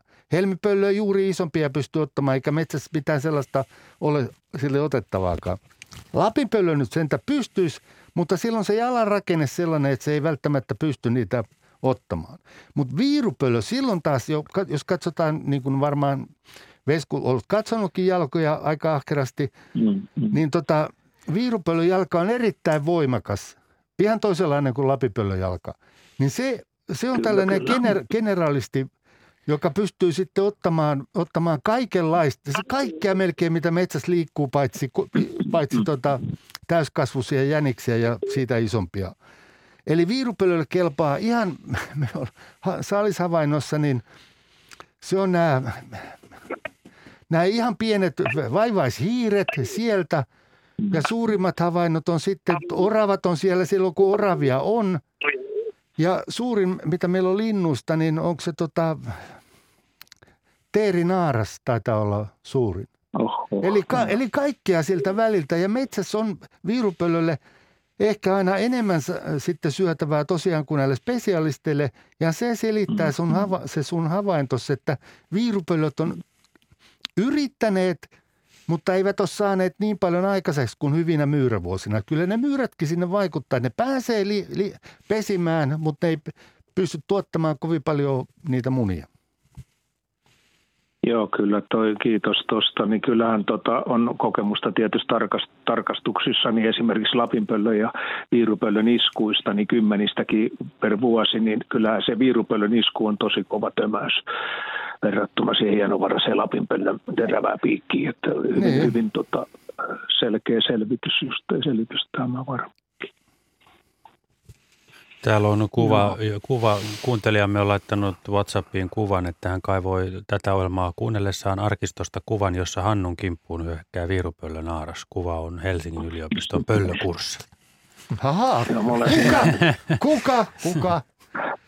Saako, saako sen verran vielä sanoa tässä ennen kuin lopetan ja päästän teidät jatkamaan, niin kiitos Hannu innotuksesta. Sinä olet ollut yksi niitä innottajia, jotka, jotka, on, jotka on saanut minunkin iskemään pöllökärpäsen kyllä ehdottomasti. No se on hienoa. Saisinko mä tällä puolella olla vielä yhden vuoden töissä? Eiköhän se onnistu. Mainio. jälkepäiviä sitten sen jälkeen, kun jäätiin joskus jo. Okei, okay, kiitti kovasti. Mainio juttu. Kiitoksia Vesku ja mainiota illanjatkoa sinne Kainuuseen. Joo, kiitti. Moi, moi. moi. 0203 17600. Pöllöasioita käsittelemme täällä tänään. Ja tässä on yksi semmoinen mielestä illan oivaltavin kysymys yksinkertaisuudessaan. Jos haluaisi noin ylipäätään nähdä pöllöjä, niin minkälaisiin paikkoihin kannattaisi mennä ja mihin kellonaikaan? No mä menisin ihan virastut aikaan Korkeasaareen – Sori.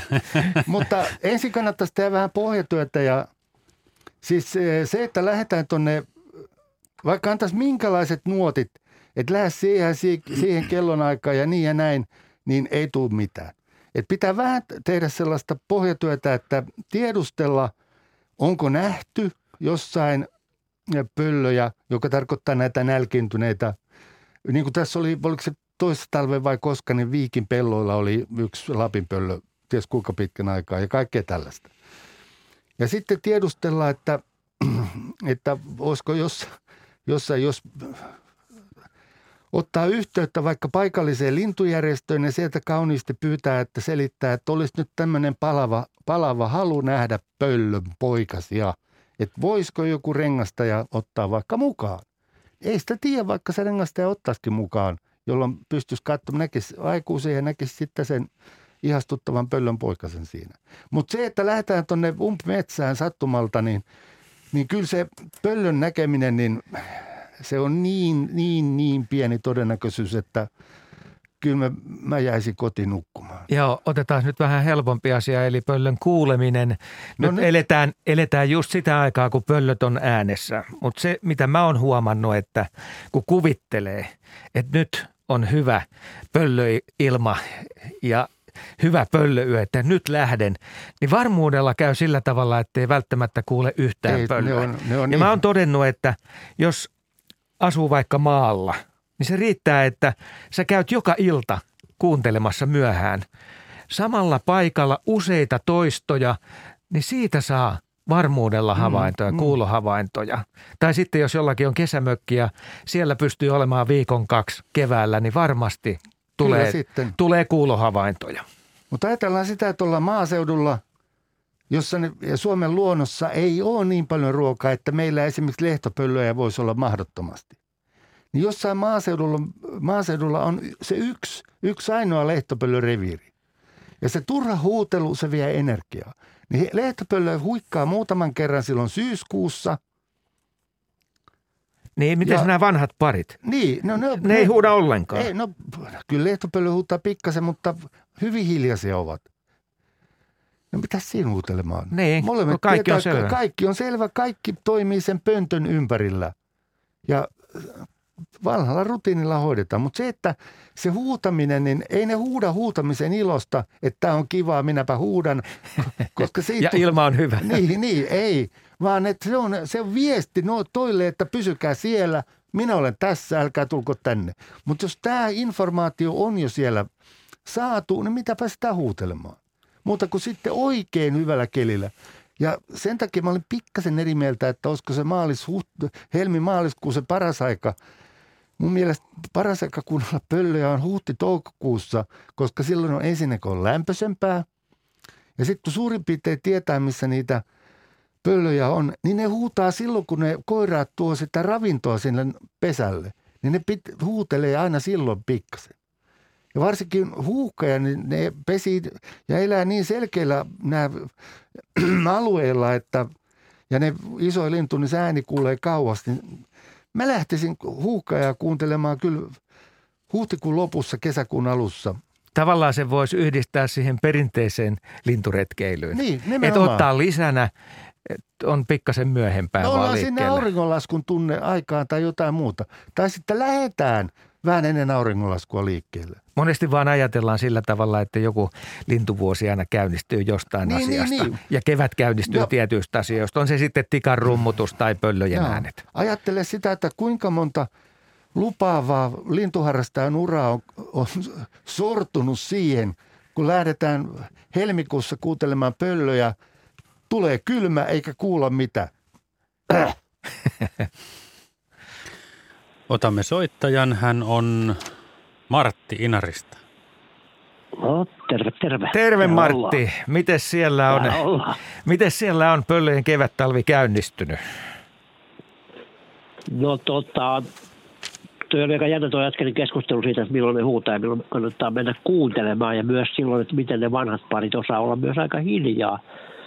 Täällä on niin tyypillistä, siis vuosittaista se, että helmipöllöt aloittaa joulukuussa – se on, niin kuin, se on vielä just ne vanhat koiraat, jotka on paikalla muutenkin aika hyvin, ne niin on niin huikenteluvaisia kuin ne naaraat. Ja ne, tota, se on siis niin tyypillistä, että kun pikkusen se päivä pitenee sen muutaman minuutin ja tulee se vähän lauempi yö silloin joulun ja uuden vuoden välissä, niin silloin huuetaan.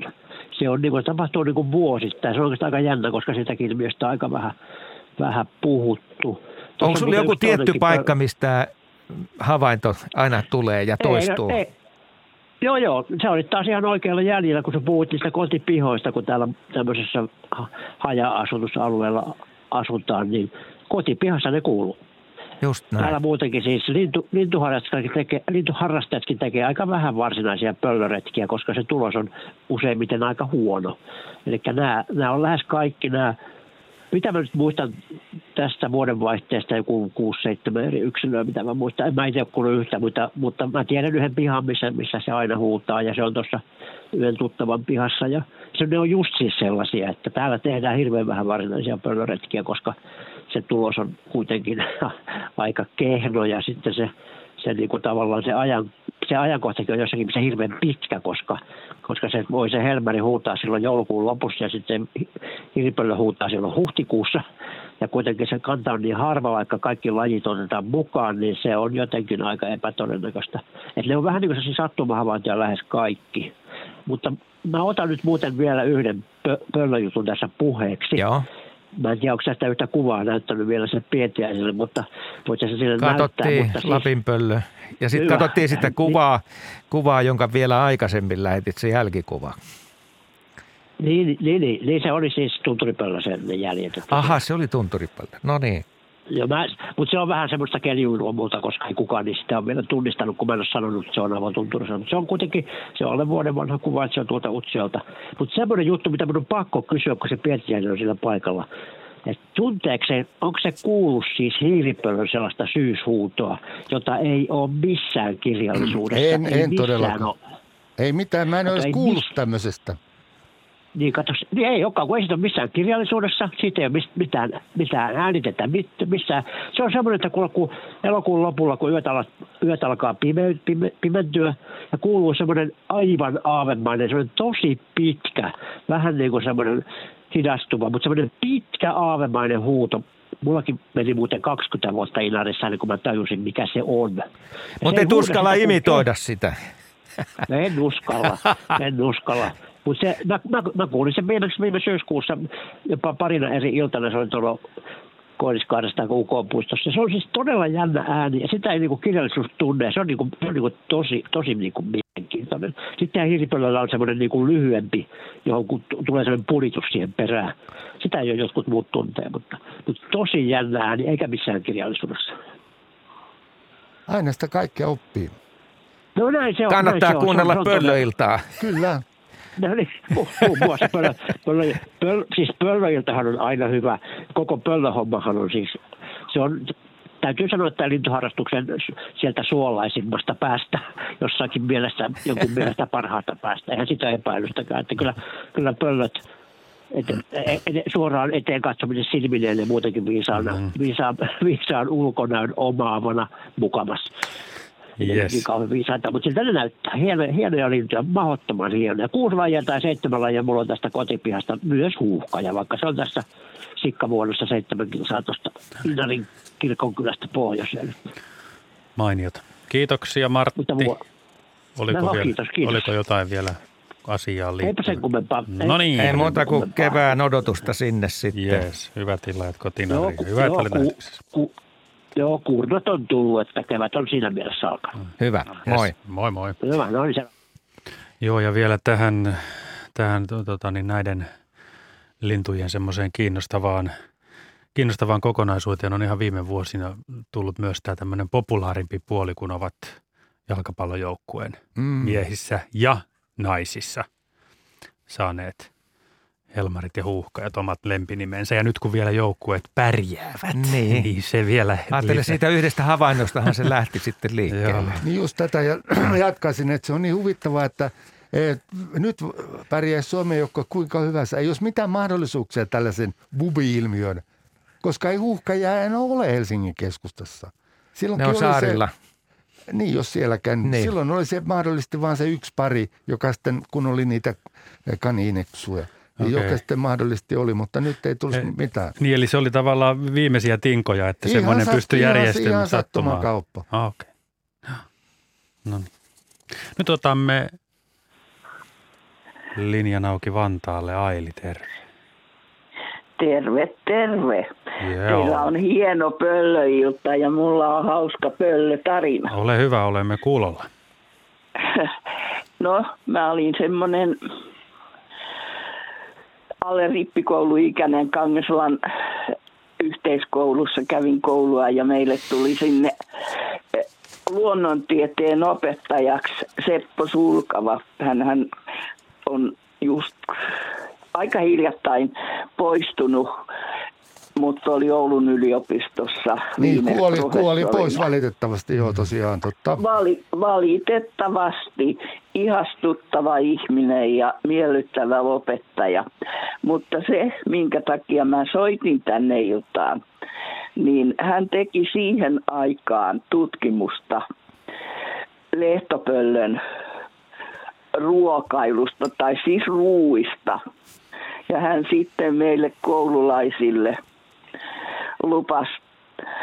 Tämä on sen verran aikaisemmin, että se oli se aikanaan markka-aika sadalla jaettiin, niin, mutta se täytyy olla 50 markkaa, eli myöhemmin 50 penniä, niin hän houkutteli meitä, kun mäkin asuin siinä kirkonkylän aika keskustassa, että menkääs ja kävelkääs ja etsikää näitä oksennuspalloja. No niitähän löytyi. Tietysti se oli kiva saada omaa rahaa. Niin sitten niitä rupesi tulee jo ilmeisesti sen verran, että hän sanoi, että nämä nyt kyllä jo riittää.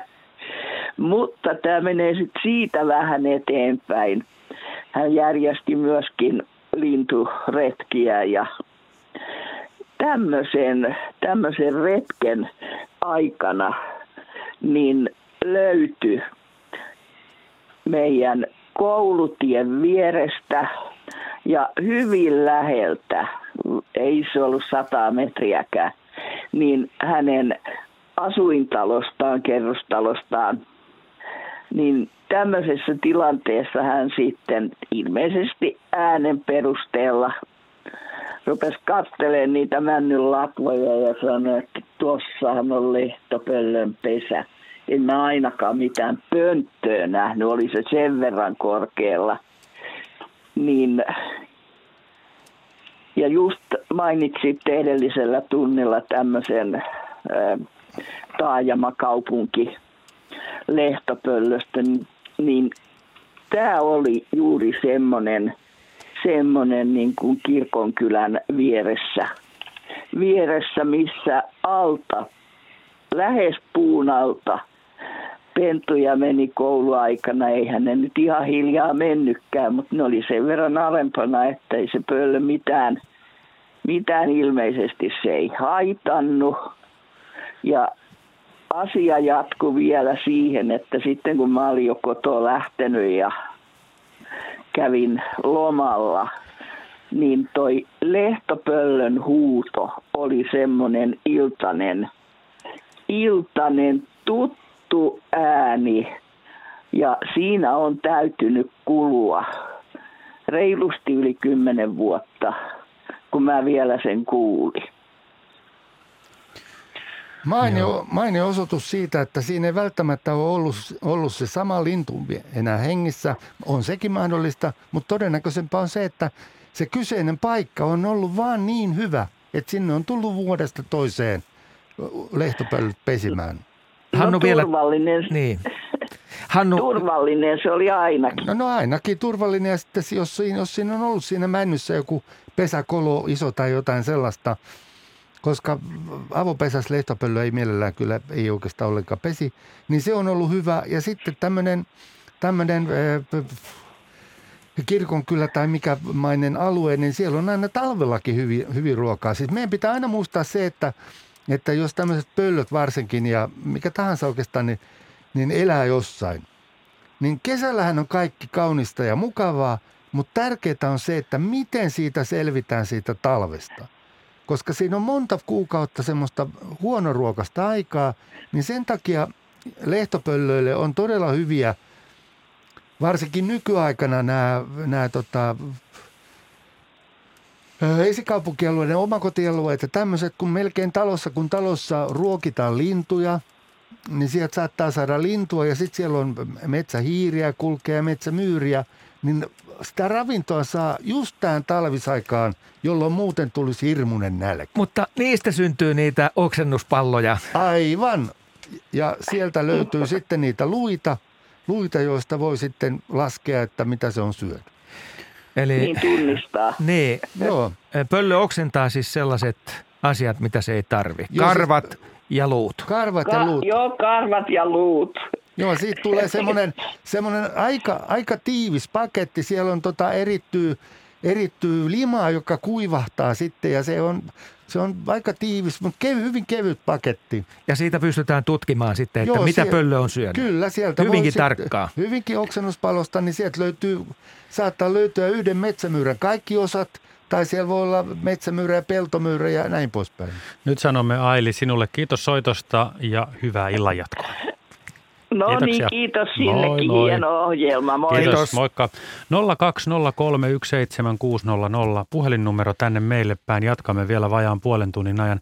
Nyt muutama nosto tähän ää, pääkaupunkiseudun huuhka- ja kuvioon. Ee, Nimittäin Viola laittaa viestiä, että jos haluaa kuulla huuhkaa ja asuu Helsingissä, niin ei-juna Espoon keskusta ja käppäilee kaupungin virastotalon läheisyyteen. Ihme on, jos pitää palata tyhjin käsin. Kauklahden ja Espoon keskuksen välisessä metsissä on useampi huhuilija. Havaintoja tehty on jo pari, kolme vuotta ja tähän samaan liittyen tulee useampiakin viestejä. Mika, joka on Espoossa, kirjoittaa, että täällä Espoossa Espoon keskuksessa huhuilee huuhkaja ja että Tähtitorninmäellä Helsingissä on huuhka ja siellä on paljon kaneja. Helsingin puistolassa on tänä talvena nähty joulukuussa virupöllöjä huuhka ja melko lähekkäin hevostallin lähellä. Markus kirjoittaa näin. Ja oliko nyt vielä joku öö, huuhka ja havainto pääkaupunkiseudulta? Mutta Espooseen taisi olla kaksi ja molemmat oli sama Espoon keskuksen suuntaan. Et siellä, siellä ainakin ja, ja, ja Lohjalla, mutta se nyt ei ole tuossa Helsinki Espoo. Miltä se kuulostaa? Tämmöisiä. Erittäin kiinnostavalta kuulostaa varsinkin se Espoo.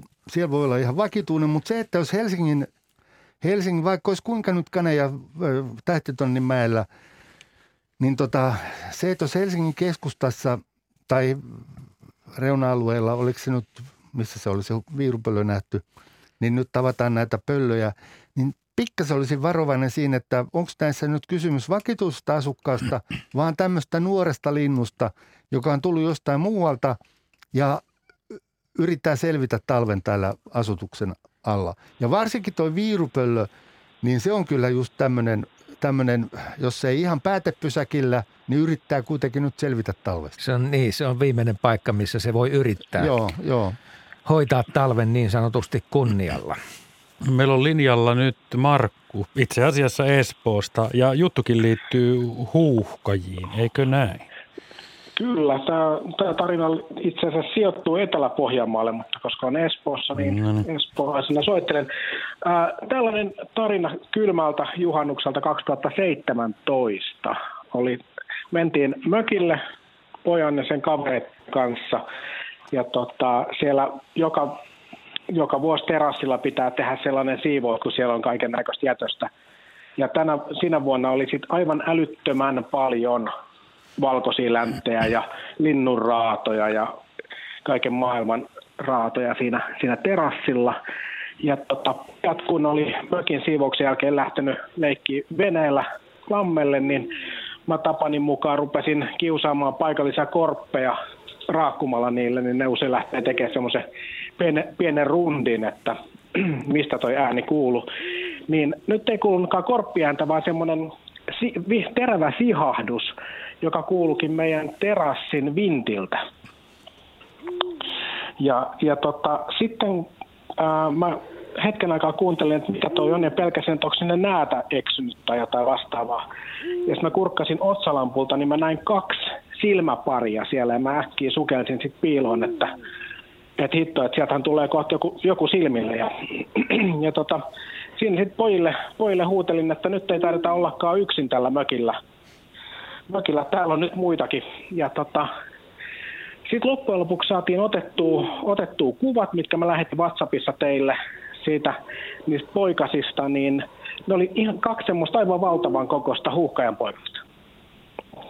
Ja tota, me saatiin varmistettua sitten, että ne on, ne on huuhkajia, kun lähetettiin nämä kuvat net, netin kautta sitten lintu, vaiheiden kautta lintubongareille. Ja pelättiin ensin, että se on just joku viirupöllö, että kuljettiin ämpärit päässä, kun piti ulkona käydä, ettei, ettei lähde silmät päästä.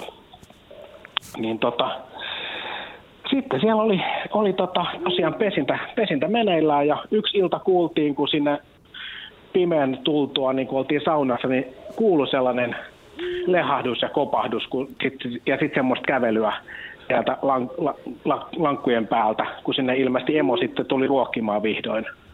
Et se, se sihahtava ääni, mikä me kuultiin, niin se oli niiden poikasten kerjuu ääni. Aivan. Kuvaton näyttö. Mutta eikö se ole aika, aika harvinainen tapaus? No en mä ole tällaista kuullut, No en minäkään. osoittaa vaan sitä, että kuinka joustava huukaja on siinä pesäpaikan valinnassa, että huomannut, että Kyllä. tuossa on, tuossa on hyvä paikka pesiä, siellä on poikasille hyvät oltavat ja sitten emo saattaa olla siinä terassilla sateisuojassa. Kyllä, kyllä. Ja se on, se on semmoinen, kun mä oon tuota kuvaa näyttänyt ja tätä tarinaa kertonut. Ensin tulee aina hyvin epäuskoisia katseita, mutta sitten kun ne näkee ne kuvat, niin ne on sanonut, että jaaha, se ajattelee, että se on kalliopesä. Joo, joo. Ei se, ei, se on vaan erittäin hauska havainto. Ja harvinainen Ei, tapaus. Joka vuosi sieltä löytyy niitä oksennuspalloja. Niin, niin että siinä on ihan vaki, siinä- vaki huuhkajapari sitten. Että... Joo, kyllä. ja Se, se lähtee sitten, kun toi läheisen talon, talon tota, isäntä käy katsomassa, soutelemassa siinä lammella, niin se käy kuulemma aina vähän vilkaisemassa, että kuka siellä metelöi. Joo, joo. Tekee semmoisen kaarroksen, lähtee, tulee sieltä meidän terassilta lehahtaa. Siinä ei ole mitään muuta, mitään muuta huonoa muuta kuin se, että, että ne huuhkajapoikaset sitten on kuitenkin siinä nurkissa tai lähiympäristössä seuraavat kaksi, kolme, neljä kuukautta. Joo, no ne nyt tuossa vaiheessa, kun sehän oli ihan älyttömän kylmä vuosi se 2017, että niitähän olisi pitänyt lähteä jo siinä vaiheessa pesästä, niin ne oli silloin juhannuksen aikaa vielä siellä. Joo, joo, aika myöhäinen, myöhäinen on ollut. Nyt sä näit sen kuvankin. myöhäinen. Se kuva on tässä meillä nyt Joo. katsottavana. Joo, Aikamoisia Joo, kölliköitä. Oh, on. Ja Todella sitten iso. toinen niistä oli tosi, tosi iso ja toinen vähän pienempi. Ja sitten ne pyöritteli silleen, Niin tiedätkö, mistä se johtuu muuten? mm, Se, että sillä huuhkajalla luultavasti ei ole ollut eh, voimavaroja munia kuin kaksi munaa. Ja se Joo. muni ekaksen ykkösmunan, ne alkaa heti hautoa sitä. Sitten se on kolmen Joo. päivän, kolmen päivän päästä munii sen kakkosmunan ja se alkaa hautua Joo. siinä. Että niiden, niiden poikasten välille tulee semmoinen, no riippuu tietysti kolme neljä päivää ikäero. Ja se heijastuu, se näkyy niiden koko erossa heti. Missä Aika vaiheessa jännä. sitten toisesta tulee ruokaa, jos tämä... No siinä Aivan. vaiheessa, jos ruoan tuonti kotiin loppuu, niin se pikkuhiljaa se toinen nyykähtää siinä ja toinen kattelee vähän sieltä kulmia, että odotas vaan. Niin, Ja sitten kun se on kuollut, niin se muuttuu ruoaksi saman tien. mutta ei sentään Niin hyökkää Ei. elävän kimppuun. Mutta hei vielä tuosta kotihuuhkaasta sen, että, joo, joo, että joo. va- vaikka, vaikka, sen, vaikka olisi semmoinen olo, että mehän olemme, mehän olemme kavereita, me symppaamme toinen toisiamme ja luotamme toisiimme, niin älä luota siihen yhtään. Pidä pikkuinen vara koko aika. Et, En todellakaan. Et, hyvä. Joo. Et vaikka se huuhkaja ei, ei ole, siis- ei ole mahdottomana, ei ole kaikkein aggressiivisimpia pöllöjä kenties, mutta jos sä Joo. saat päähänsä hyökätä, niin se jälki on Joo, paha. Te, se tietää Sehän on, suuruutensa. sehän on yksi suurimmista.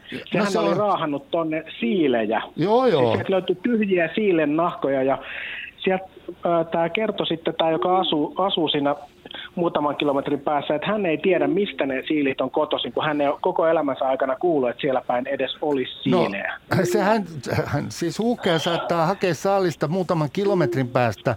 Ja pitää muistaa se, että jos joku on asiantuntija, että mistä saa Mm. sapuskaa, niin se on se huuhkaja. Niinpä, niinpä. Mutta se oli, se oli kyllä hurja, hurja tapaus. Mä sitten ää, saatiin sinne rengastaja paikalle. Me ei valitettavasti jouduttiin lähteä just ennen sitä rengastajaa veke. Ja hän oli sitten lähettänyt tuon yhden kuvan, mikä siinä Joo, on myöskin joo. WhatsAppissa. Ja tota, hän sitten kertoi, kun mä myöhemmin tätä kyselin, että miten se oli mennyt, niin sanoi, että seuraavana syksynä just se isompi, se vilkkaampi, niin se oli, se oli valitettavasti lentänyt sähköjohtoihin. Oi hittiläinen sentään. Se, se, kyllä, se oli kyllä, siinä tuli suru pusero itselläkin, kun kuuli, että Sä- harmit, harmitti kovasti. Sähköjohdot on muuten huuhkajan hyvin tavallinen kuol, kuolin syy. Joo, Ja se johtuu isoista siivistä. Nimenomaan liikenteen ohella.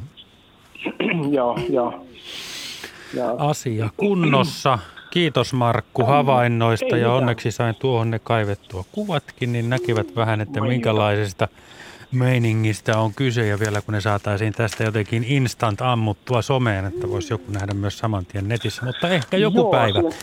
Kiitos si- sinulle. Kiitos. Kiitos ja hyvät illanjatkot. Mukavaa, että soitit. Samoin, Moi kiitos. moi. Hei. Otetaan sähköposti. Mulla on tässä sähköposti.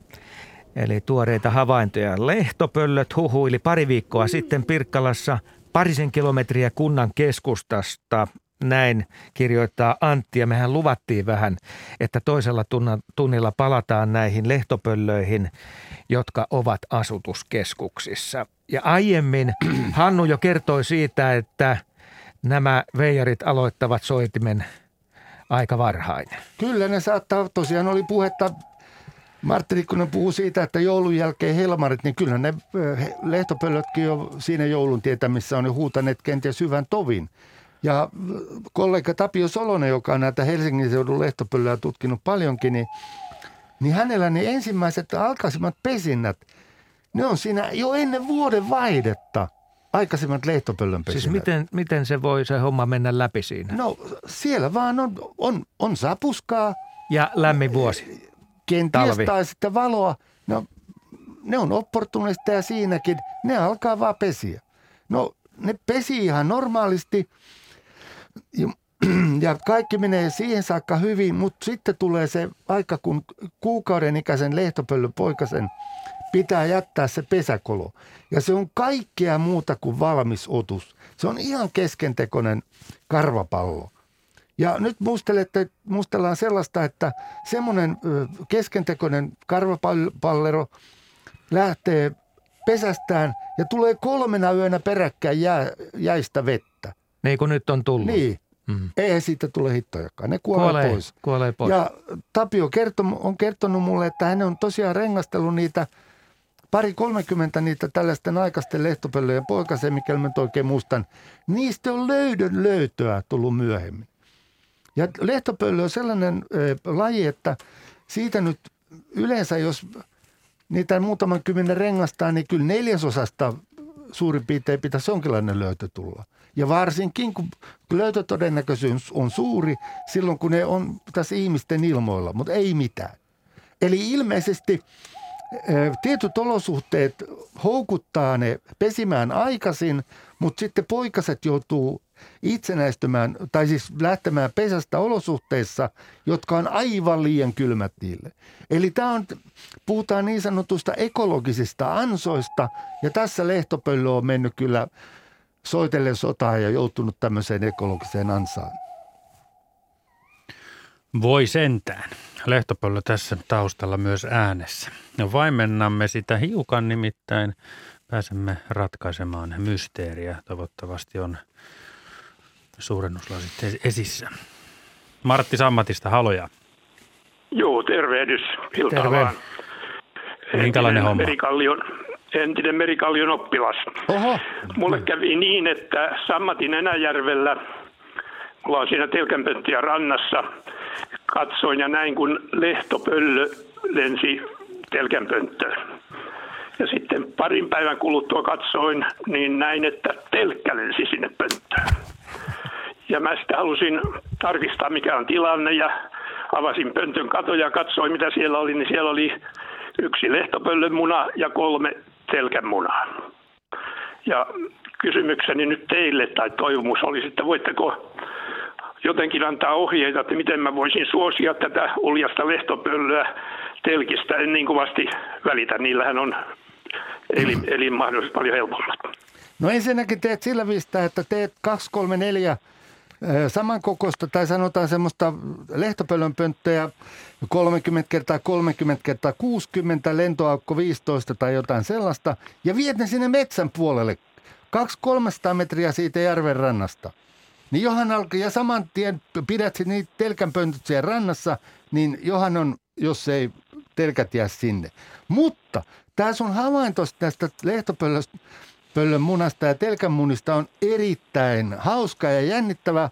Meillä on nimittäin viirupöllöhommissa sattunut ihan samanlaisia.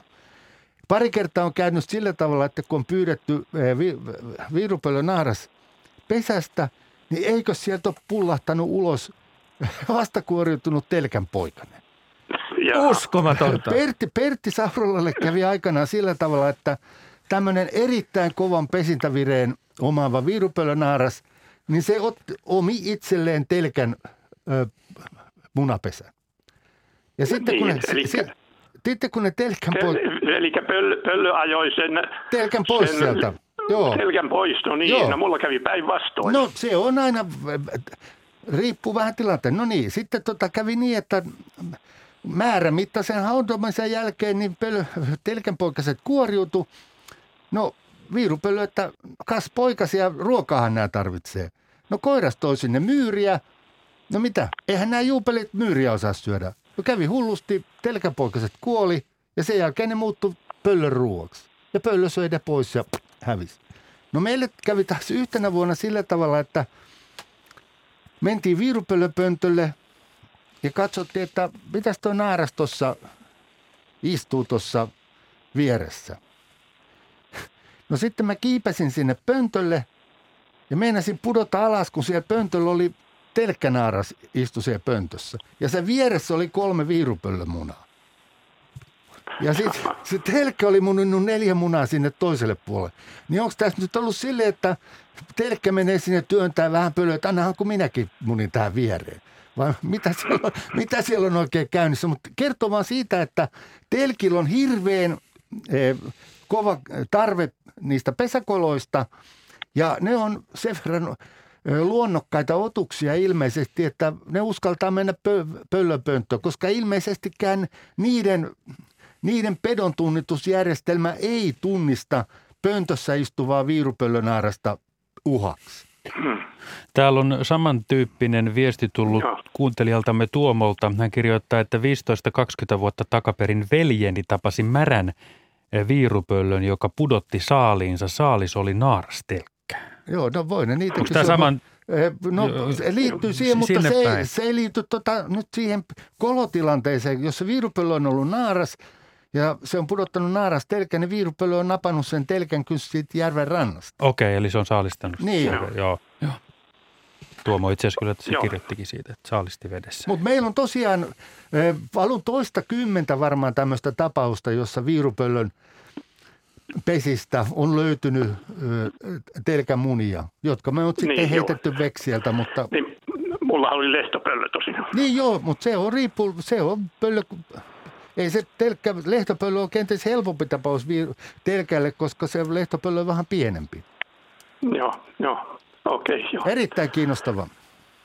Joo, right. Selvä. Kiitoksia, kiitoksia. Kiitoksia. Hei, hei. Hei. Otetaan täältä taas sähköposti.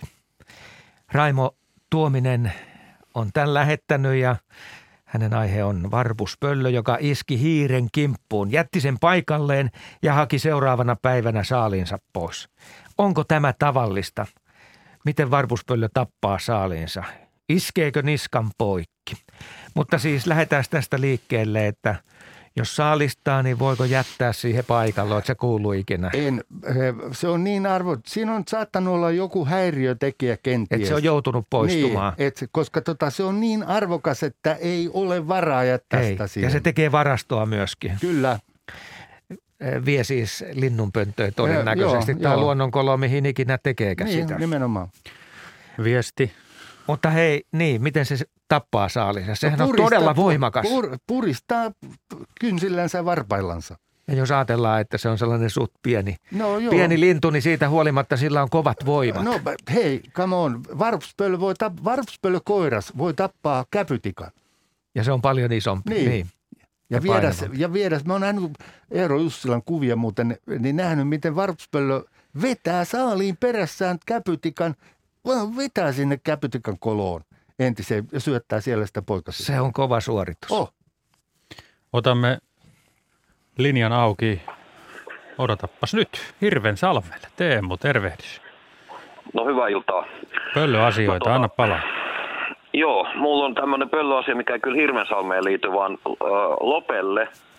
Kun me oltiin siellä, tota, olisiko nyt kymmenen vuotta sitten aikaa Loppijärven rannalla. Meillä on mökki ja meillä oli, tota, se oli juhannuksen tienoissa. Ja meillä oli tota niin, illalla oltiin sisällä siellä mökissä ja siellä oli tota valot päällä kahdessa, kahdessa ikkunassa niin, että yhtäkkiä katsottiin, että että tota, mikäs tuossa lentelee kohti sitä valaistua ikkunaa sieltä ulkopuolelta. Ja siinä oli semmoinen pieni pöllö, sit se oli kahden eri ikkunan kohdalle tullut. Ja tuota, vaimo vielä pelästyi, kun se ajatteli, että toihan on vihaisen näköinen, että yrittääkö se tulla tänne sisälle. Ja nyt me ollaan tässä mun veljen luona ja hänellä on tuommoinen parpuspöllö tuossa tossa, tota, täytettynä tuossa seinällä, niin se oli vähän isompi kuin toi, toi pöllö, mutta mä en ole ihan varma siitä. Meillähän on lehtopöllöjä kyllä siinä tontilla ollut, mutta tota, niin, niin, niin, eihän se niin iso ollut kyllä. Kyllä, ja tota, mietittiin pitkän aikaa, kaikki nämä vuodet ollaan mietitty, että mikä, mikä siinä, sitä saattoi kiinnostaa siinä valossa. Se tuli siihen niin kuin räpistelemään siihen ikkunan taakse ja ei ole oikein keksitty selitystä. No ainoa selitys, mikä mulle tulee mieleen on se, että, että sitä pöllöä ei sinällänsä se valo kiinnostanut, vaan jotain, mitä tapahtui siinä terassilla tai siinä ikkunan alla. Et siinä on saattanut olla jotain myyräliikennettä tai sen sellaista. Jaha. Mä en, ole, en ikinä ole kuullut siitä, että, että pöllöt sinällänsä olisi tota valolle persoja. Enemmän Joo, ne, joo. Että siellä saattaa olla sitten se, kun te olette olleet siinä mökissä ja siellä on elämä, niin sit siellä, se on saattanut aiheuttaa jotain häiriötä siinä ympärillä, jolloin siinä on voinut myyrä liikkua tai jotain, jotain sen sellaista. Sieltä me lähtisi hakemaan Niin. tätä selitystä. Ja se, Okei. se, ja se, mitä sä viittasit siihen kokoon, niin, niin tota, tietysti, että siis se, että jos on täytetty varpuspöllö, niin ni, niitäkin on erilaisia täyttäjiä. Toiset täyttää tiukempaa ja toiset täyttää vähän ronskimpia pöllöjä. Toppaa kunnolla. Ja niin. sitten on koiraat on pienempiä kuin naaraat, miksei. Mutta jos ylipäätänsä varpuspöllö on liian pieni, niin sieltä välistä lehtopöllö, lehtopöllö taas on niin iso, että kyllä te olisitte jo ihmetellyt, että mikä tuo iso lintu tässä tekee. Niin helmipöllöhän siinä jää sitten vaan. Justiin. No mutta tuota, Se on semmoinen. Jännittävä juttu. Joo. Kyllä. todella jännittävä juttu ja jos se tommonen juttu on ollut, niin hyvä niin sitten, mutta saatiin ainakin joku, joku selitys. Mä oon yrittänyt joskus aikaisemminkin soittaa, mutta en mm. ole päässyt läpi, niin, niin tota, mielenkiintoista. Erittäin. Hyvä, että asiaan tuli nyt sitten jonkunlaista Joo, valoa. Kiitos soitosta. Kiitoksia vaan. Hyvä. Moi moi. kiitti. Hei hei. Täällä oli viestejä, jotka piti, tai jotka katsoin semmoiseksi, että näistä voisi jotain löytyä. Täällä on nimimerkki SS laittanut pöllöiltaan viestiä ja kysyy, että voiko näistä oksennuspallojen löytöpaikoista päätellä pesän sijaintia. Ei välttämättä. Riippuu tietysti vuoden ajasta. Jos niitä löytää vähän niin kuin enemmän, niin mä sanoisin, että se pesä on muutaman kymmenen metrin säteellä kenties. Mutta toisaalta, ja sä nyt puhutaan jostain toukokuusta, kesäkuun alusta. Mutta jos niitä löytää hel- heinä elokuussa, ja ne on sanotaan, sanokaa me lehtopöllön tai viirupöllön oksennuspalloja, niin äh, sitten puhutaan jo sadoista metreistä, koska ne on todennäköisesti poikasen, poikasten oksennuspalloja, jotka on jo siinä vaiheessa liikkunut kauas pesäpaikasta. Suopöllöön liittyvä kysymys on Samilta. Noin seitsemän vuotta sitten ilmeisesti suopöllö pesi pellon, pellolla maassa. Keväällä koko se lohko lannotettiin, korjattiin rehua, vietiin lehmät, lehmät laidunssi siellä. Koko tämän ajan pöllö oli paikalla ja myöhemmin pesässä myös poikaset. Pesä merkattiin, jotta se säästyi. Pöllö tottui lehmiin, traktoriin ja niin edelleen. Ajettiin 10 metrin päästä, jolloin lensi läheiseen metsään ja heti takaisin. Olikohan se suopöllö ja onko tämä tämmöinen hyvin tyypillinen pesäpaikka suopöllö? Suopöllö nimenomaan pesi tuolla tavalla. Okei. Et hyvin, hyvin osuu arvio Joo, ja kohdalle. se on kiva, että on jätetty pikkasen väliä siihen, että suopöllö annettu olla siinä. Mutta otetaan se vielä tunturipöllö, joka on ensinnäkin todella upean näköinen ilmestys. ainakin vuosikymmeniä sitten on ollut tällaisia vaelluksia, että Etelä-Suomessa on Mm. mm. niitä ollut. Ja, 85 mä muista oli. Joo, silloin oli.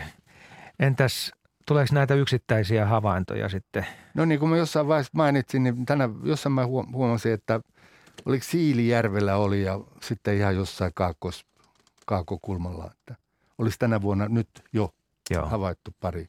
Mutta se on tosiaan semmoinen, että ne, niillä, on, niillä on se liikkeiden mittakaava, niin nyt me puhutaan jo tuhansista kilometreistä. Et kun tunturipöllöt, niin periaatteessa ne voi niin kuin veivata, veivata sanotaan sirkumporeaalisesti. Eli vetää ympäri tota, napapiiriä niin sanoakseni. Ja Kanadasta tiedetään se, että jos ne pesii siellä arktisilla saarilla, niin se, ne taas muuttaa, muuttaa tulee, tulee tota syksyllä ennen talvea tulee sinne preeria-alueelle.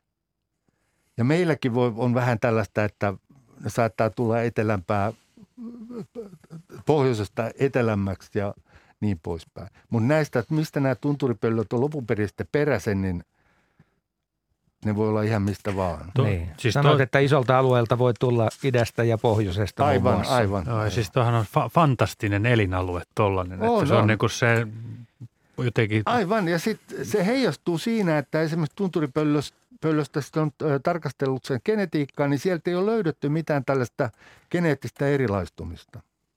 Et se on ihan samaa porukkaa kaikki se, mitä siellä on. Veivaavat vaan ympäri sitä.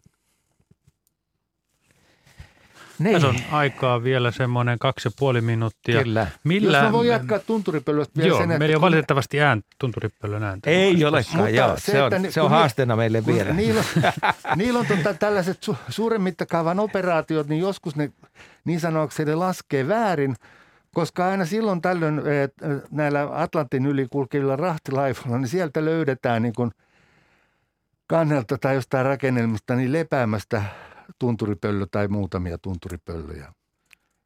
Että ne sillä tavalla niin vähän lepäilee siellä sitten taas matkustaa. Ja ne on tullut laivaan siis siellä merellä. Joo, nimenomaan. Eikä nimenomaan. suinkaan satamassa. Niin, ne on katsonut, joo, mihin tämä menee. Asko lentänyt Ja- täältä Suomesta Kamchatkaan, Ja niin sit- kyllähän se jossain vaiheessa ja, vähän... Ja sit, sitten vielä yksi asia, että sitten kun ne pesii tuolla, sanokaamme, tuolla arktisella Venäjällä, niin nehän, ne puolustaa pesäaluettaan pesänsä erittäin tehokkaasti, niin silloin kun on hyvä tunturi, eli hyvä sopulivuosi, että siellä on paljon tunturipöllöä, niin tunturipöllöjen lähelle hakeutuu näitä arktisia kahlaajia pesimään, koska ne tunturipöllö suojaa niitä naaleja vastaan, jotka taas muuten saattaisi käydä siinä, että siellä on tämmöisiä jänniä vuorovaikutuksia tulee.